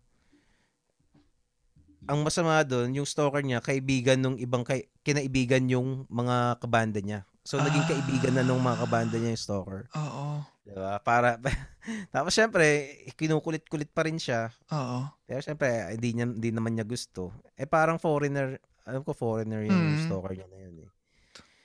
Tapos, ang ginawa nung, for, nung foreigner na yun, kasi hindi niya gusto eh. Mm. Parang, eh may pera yata. Oo. Oo, may pera. Kasi nagawa, meron silang, yung biggest break niya dapat was uh, mag, mag ano sila, parang sasali sila sa isang festival. Mm. Pero yung fest, bago ka makapasok sa festival na yun, parang merong audition. Mm. So, yung pasado na sila sa unang audition, di ba? Yung final audition, gaganapin sa Hong Kong. Yeah. Parang may show doon. Oo. Tapos pag uh, okay ka doon, Sasalang ka. Ah, talang ka sa ano sa Europe yata, basta somewhere in Europe. Mm. So that would that, that would have been a huge break for them. Magiging international act sila. Eh kaso itong nung una humahanap sila ng sponsors para sa pagpunta nila ng Hong Kong Mm. hanggang yung stalker niya nag-volunteer daw. Siya, siya na yung mag-ano, nag ah, mag ah, sasagot ng mga ng mga tickets. Oo. Well, long long story short, nung send off nila, may gig sila sa 70s Bistro. Sa send off sila dapat. Sina, na parang kausap niya yung stalker niya. Mm. Kasi kinakausap kasi tinropa na nga yung ano eh. So hindi Oo. na maiwasan. Tapos sa umabot sa punto na nasabi niya na hey, etong ano, etong favor na ginagawa mo sa amin, this would not mean anything na may kapalit ha, parang ganun. Kasi baka umasa. Oo nga. Well, siguro nag-uusap sila, baka may mga hints na kaya niya nasabi yun. Utsa, nung di tapos na, nag-gig sila, di ba? Mm. Nung tapos na yung gig, ang ginawa nung ano, nung, nung stalker, ah, hindi pala, ano, wala pala to, ha? Kumbaga, parang Oo. ganun. Oo. Wala palang simple sa, kumbaga, kasi, obviously, nag-expect siya ng kapalit Oo. dun sa gagawin niyang favor. Mm. So, siya, nung nalaman niyang wala palang kapalit, pinunit nila yung ano, pinunit niya yung tickets. Oo. Eh wala nang ano, parang kinabukasan na yung lipad niya dapat. Kasi send off party nga yun eh. Kaya Mm. sila nandun. Yun, hindi sila nakaabat sa ano, o hindi sila nakahanap ng bagong, hindi sila nakapagpag-book. So they missed the gig. Mm. Tapos ah, ang nangyari daw parang hindi ko alam kung bakit pero ang sabi ni Scarlett parang kinampihan daw ng ano eh nung mga kabanda niya yung lalaki. Oo. Hindi ko alam kung anong bang kwento. I'm Baka sure baka na ano siguro something financial, no? Oo. Mm. I don't know. well, siguro Well, di natin may mga-. Oh, d- di mo rin di mo rin alam eh, pero yun yung ano, yun yung isang Mm. kwento, 'di ba? Parang wow. Ang daming kwento nila. eh. Isa yun sa mga memorable na kwento dun sa podcast. Pero ikaw, kung ikaw, magkaka-stalker ka, anong gagawin mo? Sa akin, ang, pi- ang closest na naging stalker ko sa sa text lang eh. Ah, Pag uh, nung nagpalit ako ng number, wala na. 'Di ba? Oh, 'di ba? Nung ah, nagpalit ako ng number, wala na, wala na siyang Wala access. Hindi, pero kung Kasi hindi ikaw, na. ah, ah. Hindi na kasi lumipat din kami ng bahay eh. At saka hindi naman sila naka, siya nakapunta ng bahay namin. So yung text lang talaga yung ano, yung paraan niya para ma, ma, ma- ano ako, ma-contact. Nakikreep out nga ako. Ewan ko kung ano nasa utak ng mga ganun. Na, No, ang pangit, ang pangit ng approach eh. nila. kahit lalaki ka, pag may, may stalker ka, tapos, eh, paano kung maganda yung stalker mo, di ba? Minsan, hindi mo ma, maanuhan eh. Maganda na luka- luka-luka, di ba? Puto, mapaisip ka, ano ba ang gagawin ka dito? Hindi kasi, pa- alam mo yung ano, kwento ni, merong, merong isang babae na ano eh, sa US to, kaso si, ano pangalan nun? Recent lang ba yan? Hindi, mga, mga late 2009s. Yan mo, si, i-google mo. Uh, US stalker Amy hindi try mo Amy tapos stalker Amy, ano ba yan Amy Rose. Ay, hindi, hindi pala to. Amy Rose. Ah, hindi, iba. uh, Wait lang, Amy text. Potter. Ito ya, ewan ko, ito nga yata yun. Obsessive stalker bombarded with 195 calls a day. di- di- may, hindi yan hindi yan Hindi, hindi ito yan. Ah, ang kwento nun re- attractive na woman siya eh. well he- Mm. she's not the artistahin type Ah. pero kung kung kasi she's the kind of stalker na well attractive tapos meron siyang yung gusto niyang lalaki Mm. parang hanggang fuck body lang ang gusto sa kanya pero she Mm. wanted to become his girlfriend Mm. ganun eh well ang ending pinatay niya pinatay niya yung lalaki Yung lalaki. kasi nag- nagselos na eh kung ano eh kasi parang attractive din eh 'di ba parang sayang din to 'di ba if she, if she's throwing herself Ah. at me 'di ba eh di parang mapa hindi mo man iisipin na ano na papatayin ka niyan 'di ba Nalimutan ko yung kwento na yun. eh. Yung kung sino yung babae na yun. Pero the guy is supposed to be hindi ko alam kung pastor, parang ganun. Tapos or basta something sa sa church and uh, yun, ang hirap. Di ba sana kung pangit yung stalker mo, pwede mo. Ayoko sa'yo, na ako, di ba? eh kung, ah, kung babae kasi, kahit pogi yung stalker mo, kung creeped out ka, di ba? Parang Ah. malamang, hindi mo pa rin ni, aanuhin eh. Hindi mo pa rin entertain. More Pero- likely. Pero ang hirap din eh kasi hindi mo alam kung saan ka pupwesto. Oo. Hindi, wala, hindi ko talaga makita eh. Hindi ko, Hindi ko na maalala. Hindi ko maalala eh. Basta merong ano, merong isang uh, US case. Ah. Nagka-movie pa nga yun eh. Mm. Ah, may movie. Saan No, si Ba't hindi ko maalala ngayon eh? Teka, fem- female stalker killer. Female stalker killer.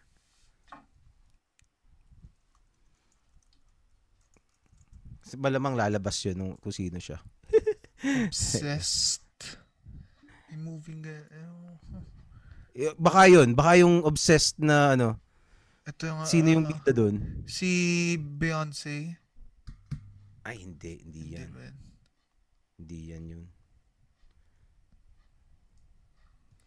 Bakit scholar? Ano scholar? Teka. Isa pa, isa pa. Isa pang, isa pang attempt. Ah, female stalker killer. Mahilig ka ba sa mga ano, ganyang movie? Hindi naman. Hindi naman masyado. Ano bang mga hilig mong movies? Ngayon, puro mga ano eh, mga superhero movies na lang halos Ah. ang pinapanood ko sa sine eh. Oo. Pero ngayon, ang mga pinapanood ko sa Netflix, mga ano, mga historical dramas. Mm. Nahilig ako sa mga ano eh, sa mga medieval na Ah, kwento. oo. Mga Ako barbarians. Ah, ganyan. bar- napanood mo ba yung Barbarian?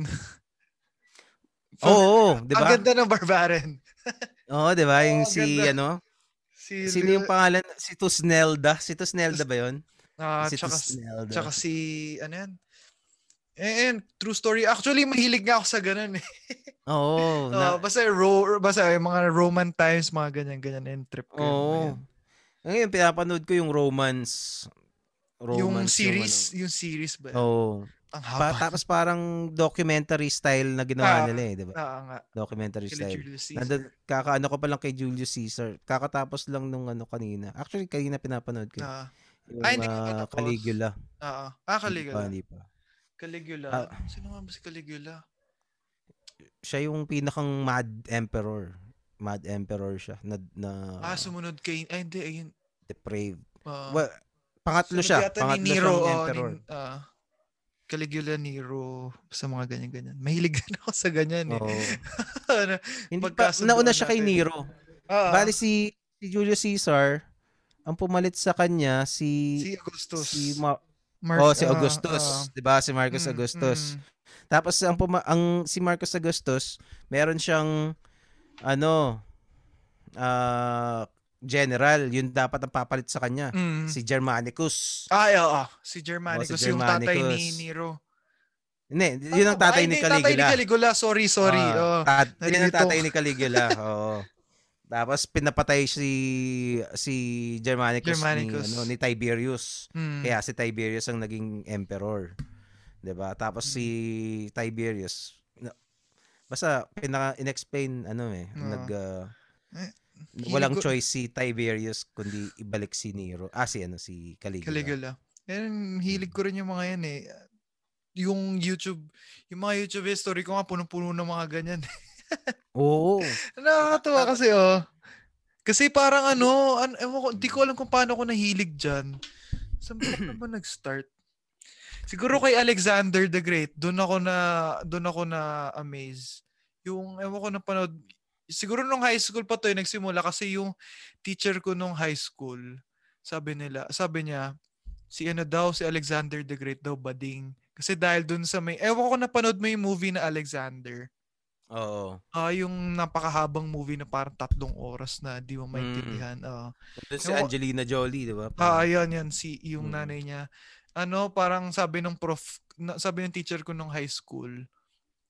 Ano daw? Si Alexander the Great daw bading dahil doon sa nangyari sa movie na yun.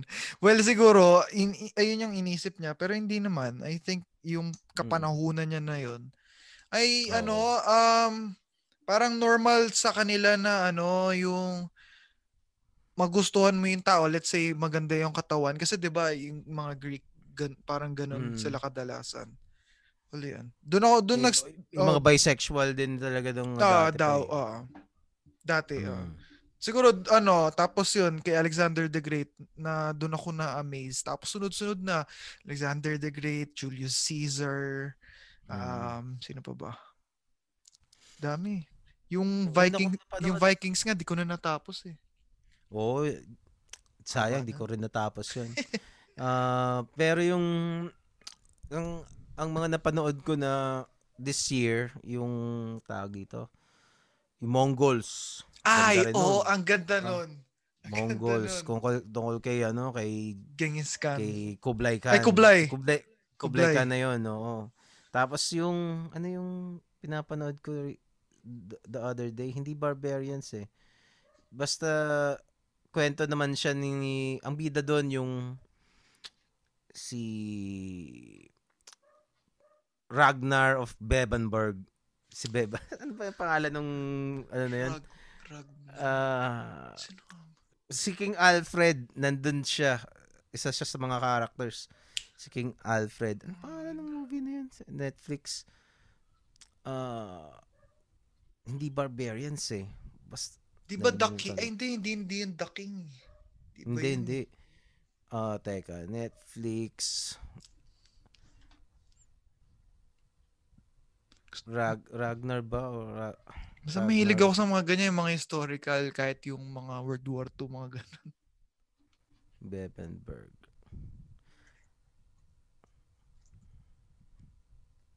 Ah, teka. Nalimutan ko. Hindi Last Ragnar. Kingdom. Last Kingdom ba 'yun? The Last King. Oh, The Last Kingdom. The Last Kingdom. Mm. Oo. Tapos yun nga, Ah, yun ang pinanood ko after nung nung Barbarians. Ah. Ang, ang astig nung ano, 'di ba? Nung si Tusnelda doon. Ang ganda pa. Oo nga.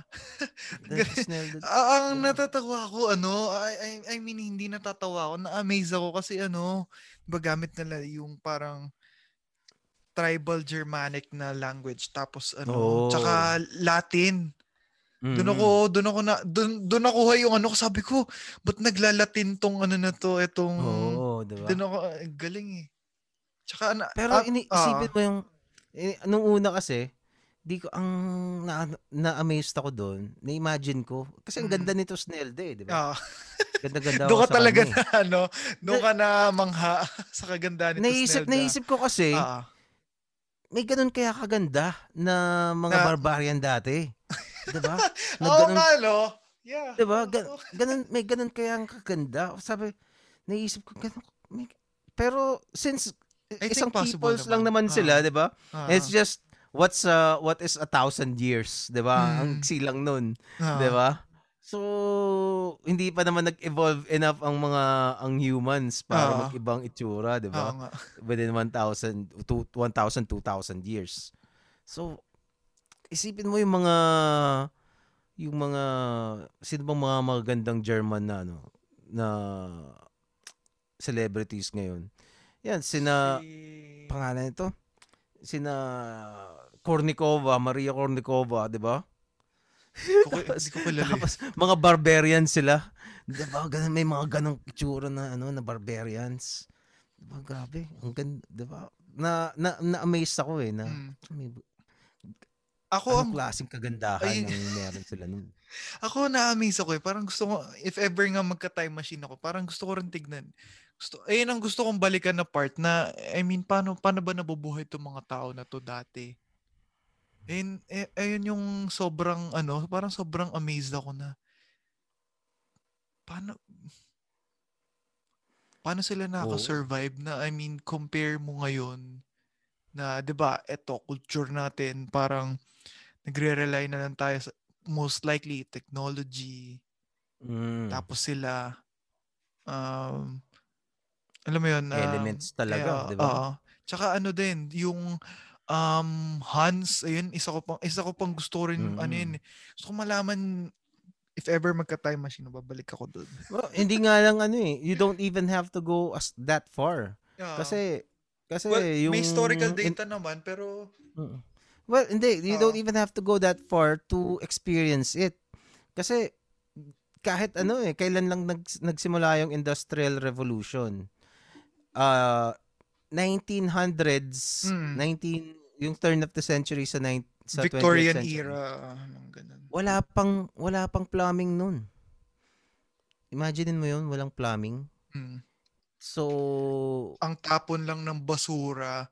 Naalala ko yun eh. I mean, ang baho ng kalsada. Kasi tinatapon lang Oo, dun diba? sa kalsada. yung the great stink, the the great stench of uh, London. London, ah 'Di ba? Meron doon kasi yung mga yung mga etchas nila walang ano, walang tapon lang sa gitna. Oo, 'di ba? Kasi Imagine so, sobrang ah, dami na ng mga tao, di- wala silang wala silang sewage system. Ang sinasabi nga, di- imagine mo to, ah, kung gaano tayo ka-privilege Oo nga. na nabuhay sa ganitong panahon. Kung si ano, yung mga pinakamayaman na tao nung panahon na yon, sina Mm. Carnegie, Ah. sina Rockefeller, Mm. pag pumunta sila sa bahay mo ngayon, ba na, nag-time machine sila, Ah, pumunta sila sa bahay nyo, mas makikita niya mas kompa- mas komportable pa ang buhay niya mo kaysa sa oo kanya. nga. Oo nga. Kasi kasi pag CR pa pag, lang. ah, sa CR pa lang, 'di Oo. ba? Hindi mo na kailangang hindi mo na kailangang ah, sa- sila dati babalot pa na yung tae nila. Tapos kung sa i, ita, i, kung saan nila dadalhin 'yun. Tapos ngayon, eh sa atin ipa-flash mo lang yung ano, 'di ba? Ipa-flash mo lang. Mm. Tapos sa Ref. yung mga Fridge. yun, refrigeration. Ah, fridge. Ah. Tapos yung ilaw, 'di ba? Isang pindot mo Mm. lang na ganoon. Dati no? kerosene Ilaw. 'yan, 'di ba? Imagine mo, kumbaga parang sa comfort, parang ano, i- lalo na kung let's say Faro ka, 'di ba? Mm. 'Di ba? Parang wow.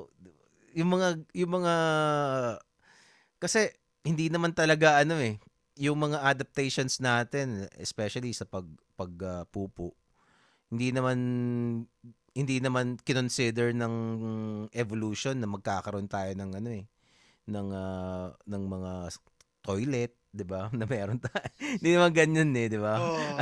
Naka-configure 'yan kasi basta sa gubat pupwesto ka kung saan ka abutan doon ka lang basta magi squat ka tapos yun na game na di Na-experience ba ko na yan. oo. Pero, ik- ah, ako dati nagpunta ako Mindoro. Ang ang tinuluyan namin doon as in sobrang rural walang walang kuryente walang as in bahay kubo. Mm, pumunta kami doon tapos siguro five days yata kami eh. Mm, Tapos every day, every night, yung mga magkakasama, I think apat kami nun. mm, Pupunta kami dun sa ilog, dun dun mag, dun magpupupo, dun dun tatae. mm. Ako hindi ako mak- hindi ako makatae. Hindi ko hindi ako Ay, lumabas. Sabi ko, oo, ayaw lumabas talaga. Sabi eh, so tatlong araw na akong hindi nakakatae. Sabi ko, okay yung stay namin kasi nangingisda kami. Ah, Tapos yung mga buko, 'di ba? May okay eh. Naka doon ako nakakain ng mga isdang hindi ko nakakain usually. Tapos basta ma- may mga may mga crabs pa nung minsan. Mm. Basta eh, nakakasakit pa naman Kaso hindi ako- kinakain. hindi ako maka hindi talaga ako makatae. Sabi grabe. Parang hindi ko na alam, parang na, na food poisoning na ako sa katawan ko. Kasi kain ako ng kain tapos hindi ako Oo. na, nakakapag-release. Sabi ko, grabe, paano kaya to? Tapos nung minsan, nung fourth day, nagyaya na ano, na magbabasketball daw. Ah, Basketball, sige. Tapos, saktong ano, saktong sinabi niya, do, yung yung maglalaro daw kami sa court sa school. ah, Di edi yun, sakto. Sabi ko, ay, may CR doon, school, di ba? Ayun. Kutsa, ang ginawa ko, hinanap ko talaga yung CR sa school. Eh, syempre, nakalak yung mga pinto, di ba? Ah, sinira. Nakalak yung pinto. Paano ako? Eh, walang tao. Kasi, Ah. ano nun eh, parang bakasyon nun eh, summer nun. Oh, pa, putya, patay, hindi rin ako makakatain ito. ah. Buti na lang ka mo. Kasi, lu- rural na ano eh, mahirap na lugar lang yung pinunta namin na yun Mm. talaga. Yung isang building doon, hindi pa tapos. Ah, Tapos, pero ginagamit na. mm, Kumbaga may bubong na, pa- may mga ano, pero yung palitada hindi pa ayos. Meron dong isang meron dong isang cubicle na walang bubong. mm, Tapos sabi ko, ano kaya to? Mukhang size ng CR. So I was hoping CR nga. ah, So, di na ano ko, ano kayong ga- Nakahanap ako ng ano, ng kahoy para tungtungan, sinilip ko. Ay, CR nga. Inakyat no.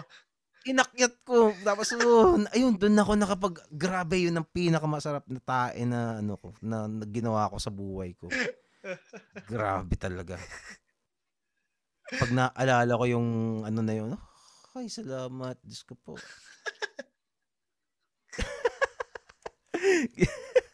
Imagine mo, eh, kumbaga, eh, paano kung, ano, kung, uh, bawag kagera, di ba, kailangan mo bumalik ng gubat.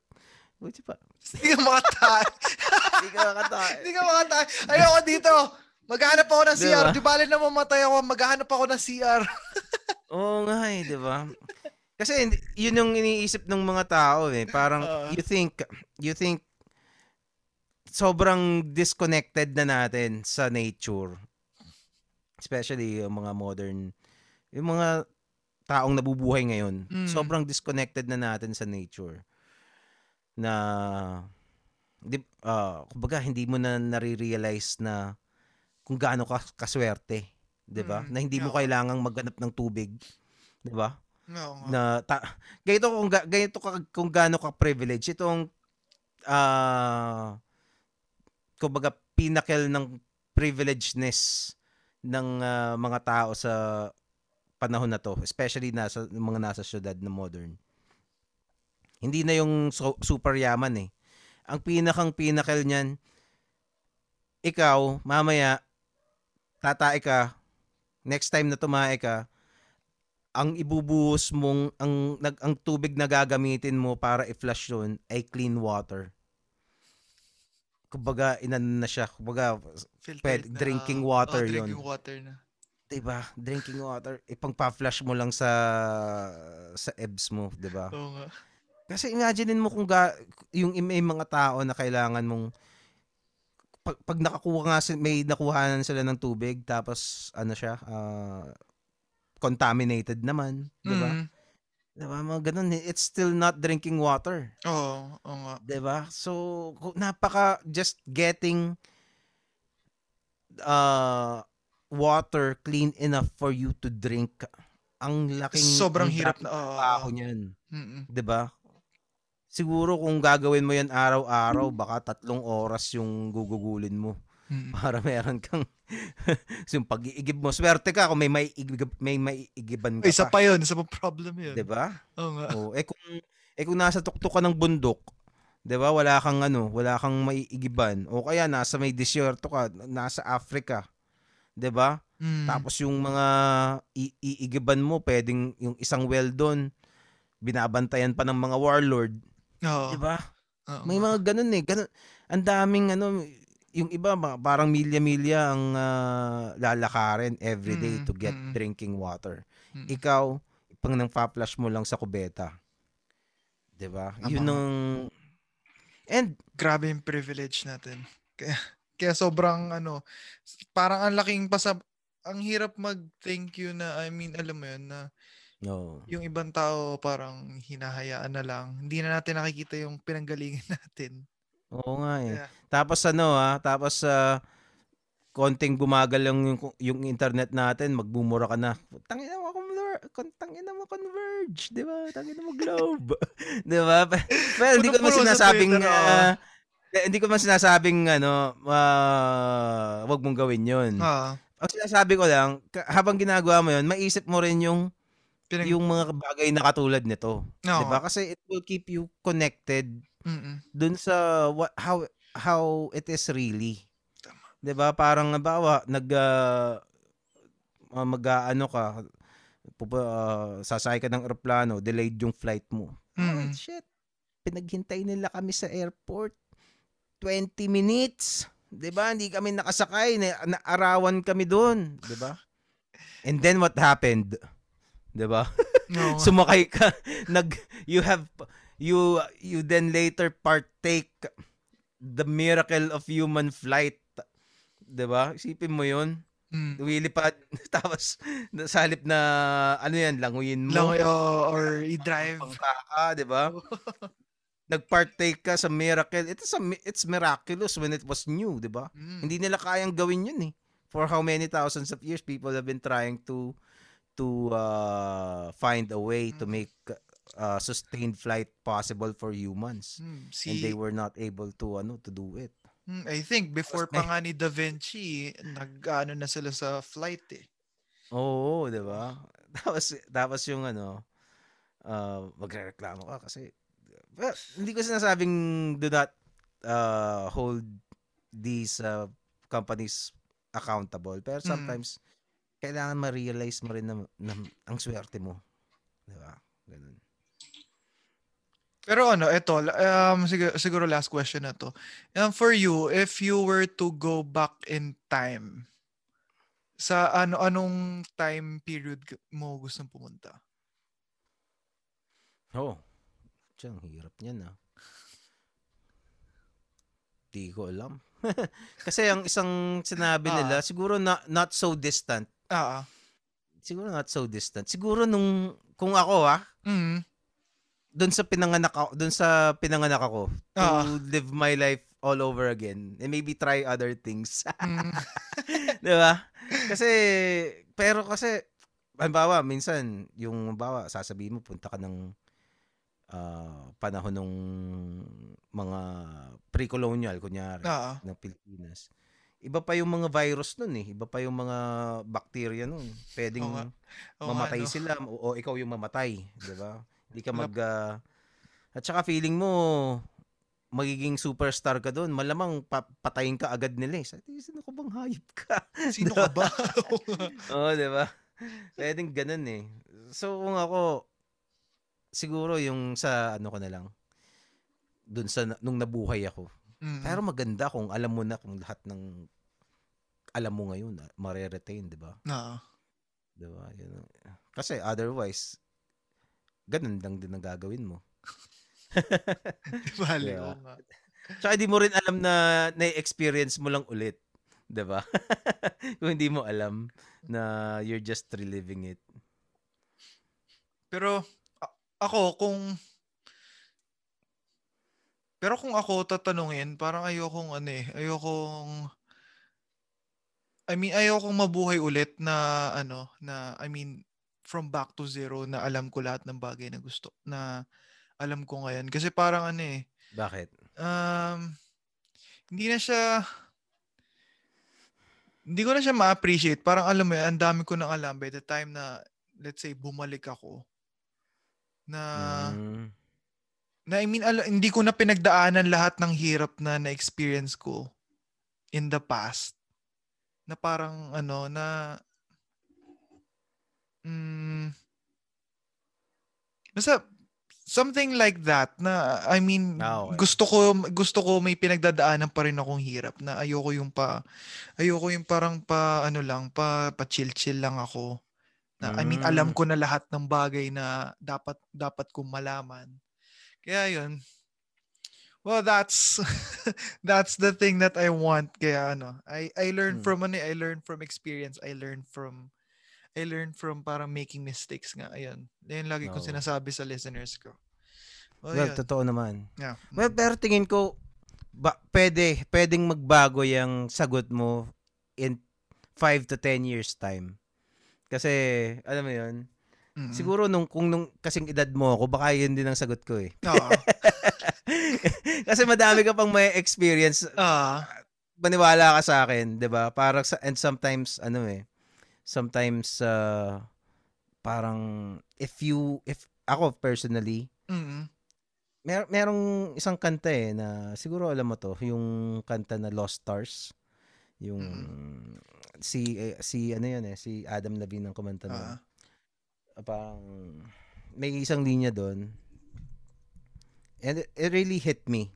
Mm. I I heard this song, I was around uh mid 30s na ako eh. Kasi magpo 40 na ako actually. Mm. mid 30s na ako nito. Ang sabi niya, youth is wasted on the young. Youth is wasted on the young. Mm.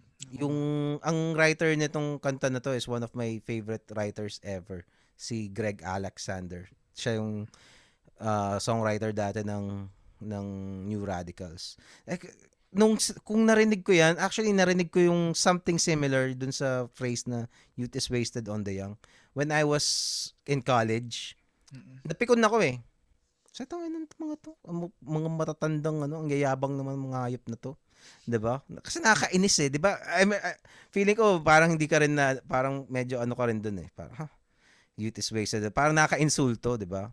Pero habang tumatanda ka, usually parang nung nagre, nung nag-reflect ako, sabi there there's there are some truths into that to that statement.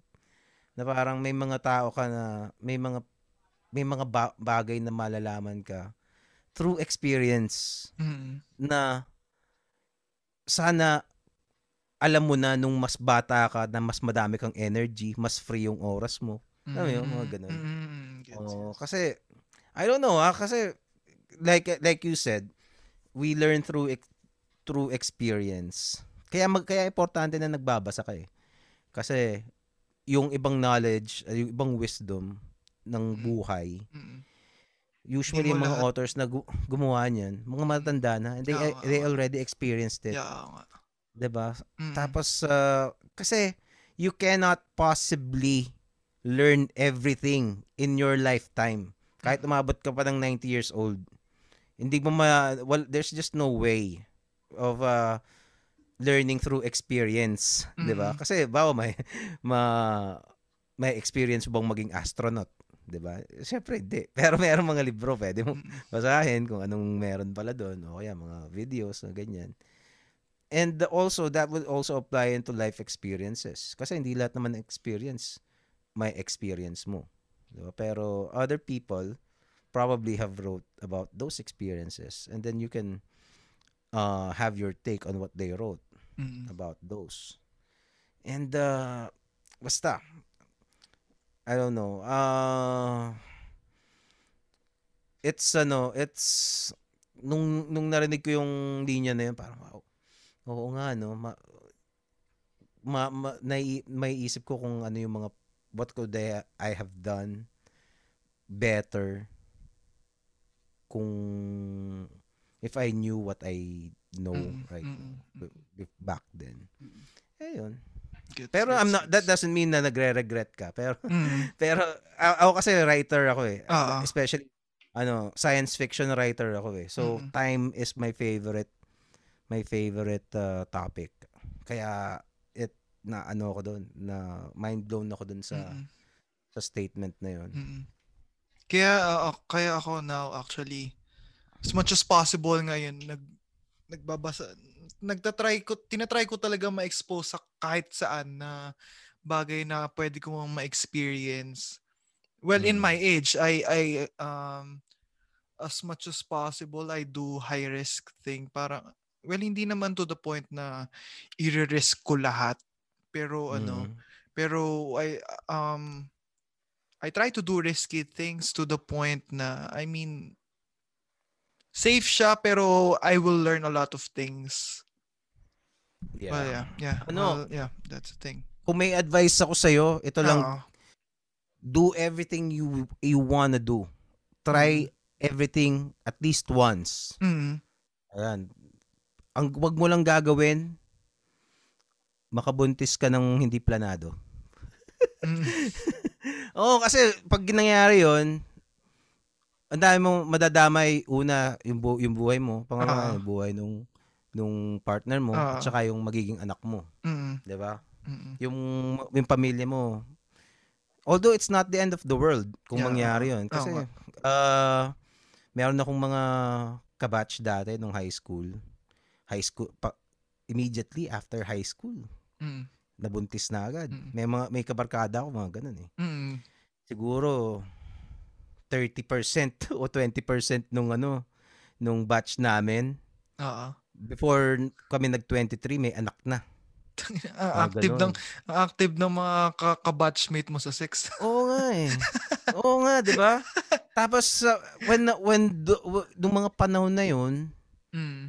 akala mo pan, nung nakita mo parang syempre medyo tatanga-tanga ka nga nung mga ganung parang parang medyo hugas, huhusgahan mo, 'di ba? Sa ano Oo nga. naman 'yan? Oo Parang, nga. ano ba klaseng tao yung mga 'yan, 'di ba? Mm. Tapos siya, ay, sira na ang buhay nitong taong to, Mm. sayang kasi honor student pa naman dati, 'di ba? Parang manghina yung mga ganong ano eh. Pero hindi naman Pero- it doesn't end there naman. Oh, well, it it is during that time siguro kung ako na imagine ko kasi na-imagine ko uh, what if ako yung nakabuntis. Oo. Tapos shit, sir, ah, ah, tapos na yung buhay ko, 'di ba? Parang di na ako makakapag kung gusto ko mag-basketball, 'di ba? Kailangan magtrabaho. hindi ko na ma, hindi, hindi na ako mag, makakapagbuhay binata, 'di ba? Para that would be devastating. Pero ngayon, tol, yung mga yung mga nagkaroon ng anak na hindi nila pinilano, okay naman sila, Oo. 'di ba?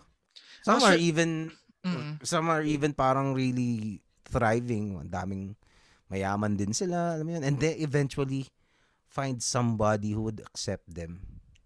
Actually, uh, sometimes nga, I mean, may nakikita akong ganun and may mga kilala ko na napipilitan sila, well, hindi naman napipilitan, parang ayun yung nagbibigay ng urge sa kanila na I mean magbago na um, I mean alam mo mag-grow up na Mm. para ano para mas para masubaybayan nila anak nila ma magawa nila ng paraan para I think ano din it's a learning para learning experience nila yun na Yeah. ma-realize nila na okay shit uh, I need to res- um, restart restart my thinking and eto nga na dapat Mm. ganito naman yung gawin ko.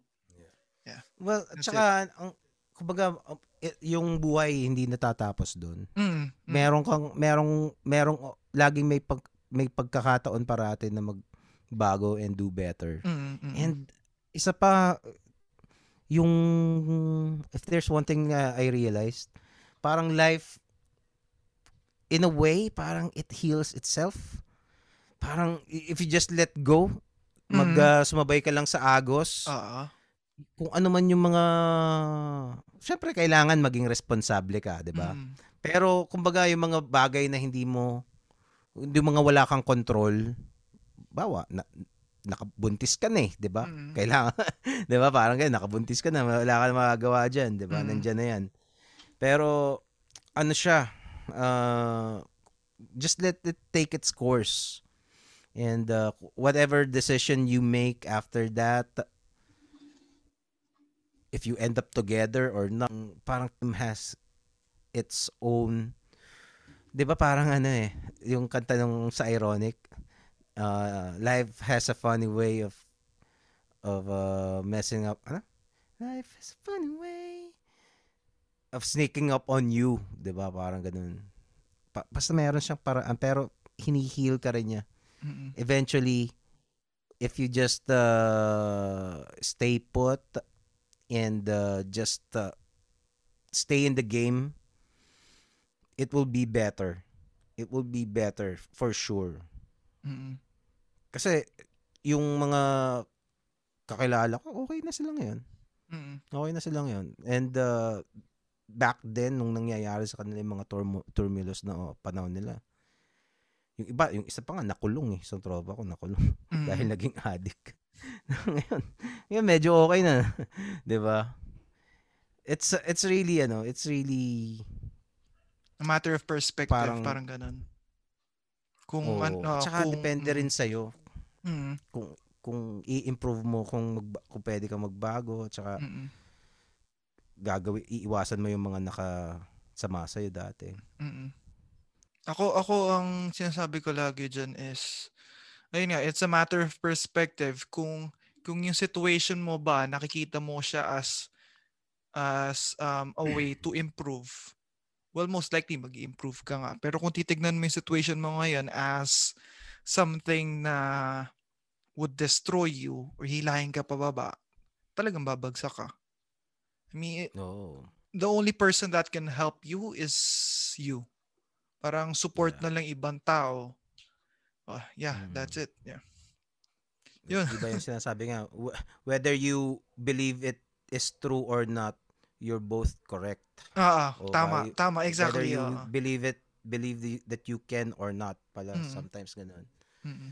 Kasi nasa utak mo yan eh. Kung naniniwala ka na kaya mo, malamang kaya, magagawa mo yan. Mm-mm. Basta believe in yourself lang. Yun. Mm. Ang dami na natin na pag-usapan mula Oo. EPs. Oo nga. EPs, ano, well, yeah. Um, um, siguro yun, that's the end, that's the end of the episode na Gerald. Um, I would like to thank, thank you. So, thank you so much kasi, uh, Uy, salamat din. Ang- salamat ang haba, din. Ang, ang Oo. haba na ng usapan natin. Pero Oo ano, nga. oh yeah, it's actually it's very good nga. Um tawag dito if you have anything to let's say or plug or may gusto kang i um no, may baka may gusto kang i-plug, may gusto kang i i-share na ginagawa mo ngayon. Yeah, it's ano, it's Mm. Well, you can uh, check out my ano, my drawing companion streams. I have a Facebook page. Uh, yun nga, The Powerful Comics Man podcast. Pero you can usually pag sinearch mo yung Comics Man, ma- makikita na ako dun eh. mm, I'm on Instagram and uh, YouTube din. And uh, yun, kung may mga podcasters na, na nakikinig nito, sali kayo dun sa Discord namin ni Nano. Nandun Oh yeah, oo Mark. nga. Oo. Yeah. So there, there's uh, we have uh, kasi gusto kong I li- I love talking to people like you, people like me, di ba? At saka I, I think it will benefit us together kung ah, benefit us all if we if we can uh, have if we can build a community, Mm. di ba? Kasi the the beauty about podcasting yung yung uh, yung mga podcast hindi ibig sabihin nun magka magka kompetensya kayo eh. Mm. 'Di ba? Mm, tama nga naman. Parang hindi ah, kasi pag nakita mo yung mga mga podcast sa let's say sa US, sila sila nagko-collab eh. Parang Mm. ganito, 'di ba? Mm, mm, Gine-guest oo nga. mo yung ano, yung mga isa't isa and uh, ayan, parang rising tide floats all ships, 'di ba? Parang raises all ships pala, parang yun yung mas tamang word. Pero 'di ba? So maganda kung if we can get together to uh, have a place to hang out. Discord, it's called the Pinoy Podcaster server. Pwede niyong hanapin siguro yung Pinoy Podcaster Facebook Mm. page. Ay, ilagay ko na lang din yung link. Yan, sa, Sige, sige, sige. Oo, para madami tayo doon, 'di ba? Oo nga. Last time nag-usap na tayo doon eh, 'di ba? Tayong dalawa Mas maganda yun. Oo nga. Actually, may mga gustong sumali kaso hindi Ah. biglang ano. Si Lexter biglang nakipaglandian. Oo nga eh. Biglang umalis Ah, eh. Oo nga eh. Ay, ah. Yun, yun. Yun. Oh, sige, sige. Yun. Yeah. Yeah, thank you. Um, so guys, if you, if you would, um, I would love to, uh, I mean, tawag dito? Uh, na, nautal na ako. Um, guys, please like and subscribe to the podcast and also to Gerald's podcast, Comics Man, Powerful Comics Man podcast. Um, yun lang naman. And, uh, like and subscribe, um, follow us on kung saan man, and uh, see you on the next episode. Yan. Alright. Yeah, thank you. Alright, Thank Maraming you so salamat much. sa pakikinig. Yeah. Supportahan niyo si Mark. Also, ano, Mr. Comics. Man. Yeah. Yeah, thank you. Thank you so much, Gerald.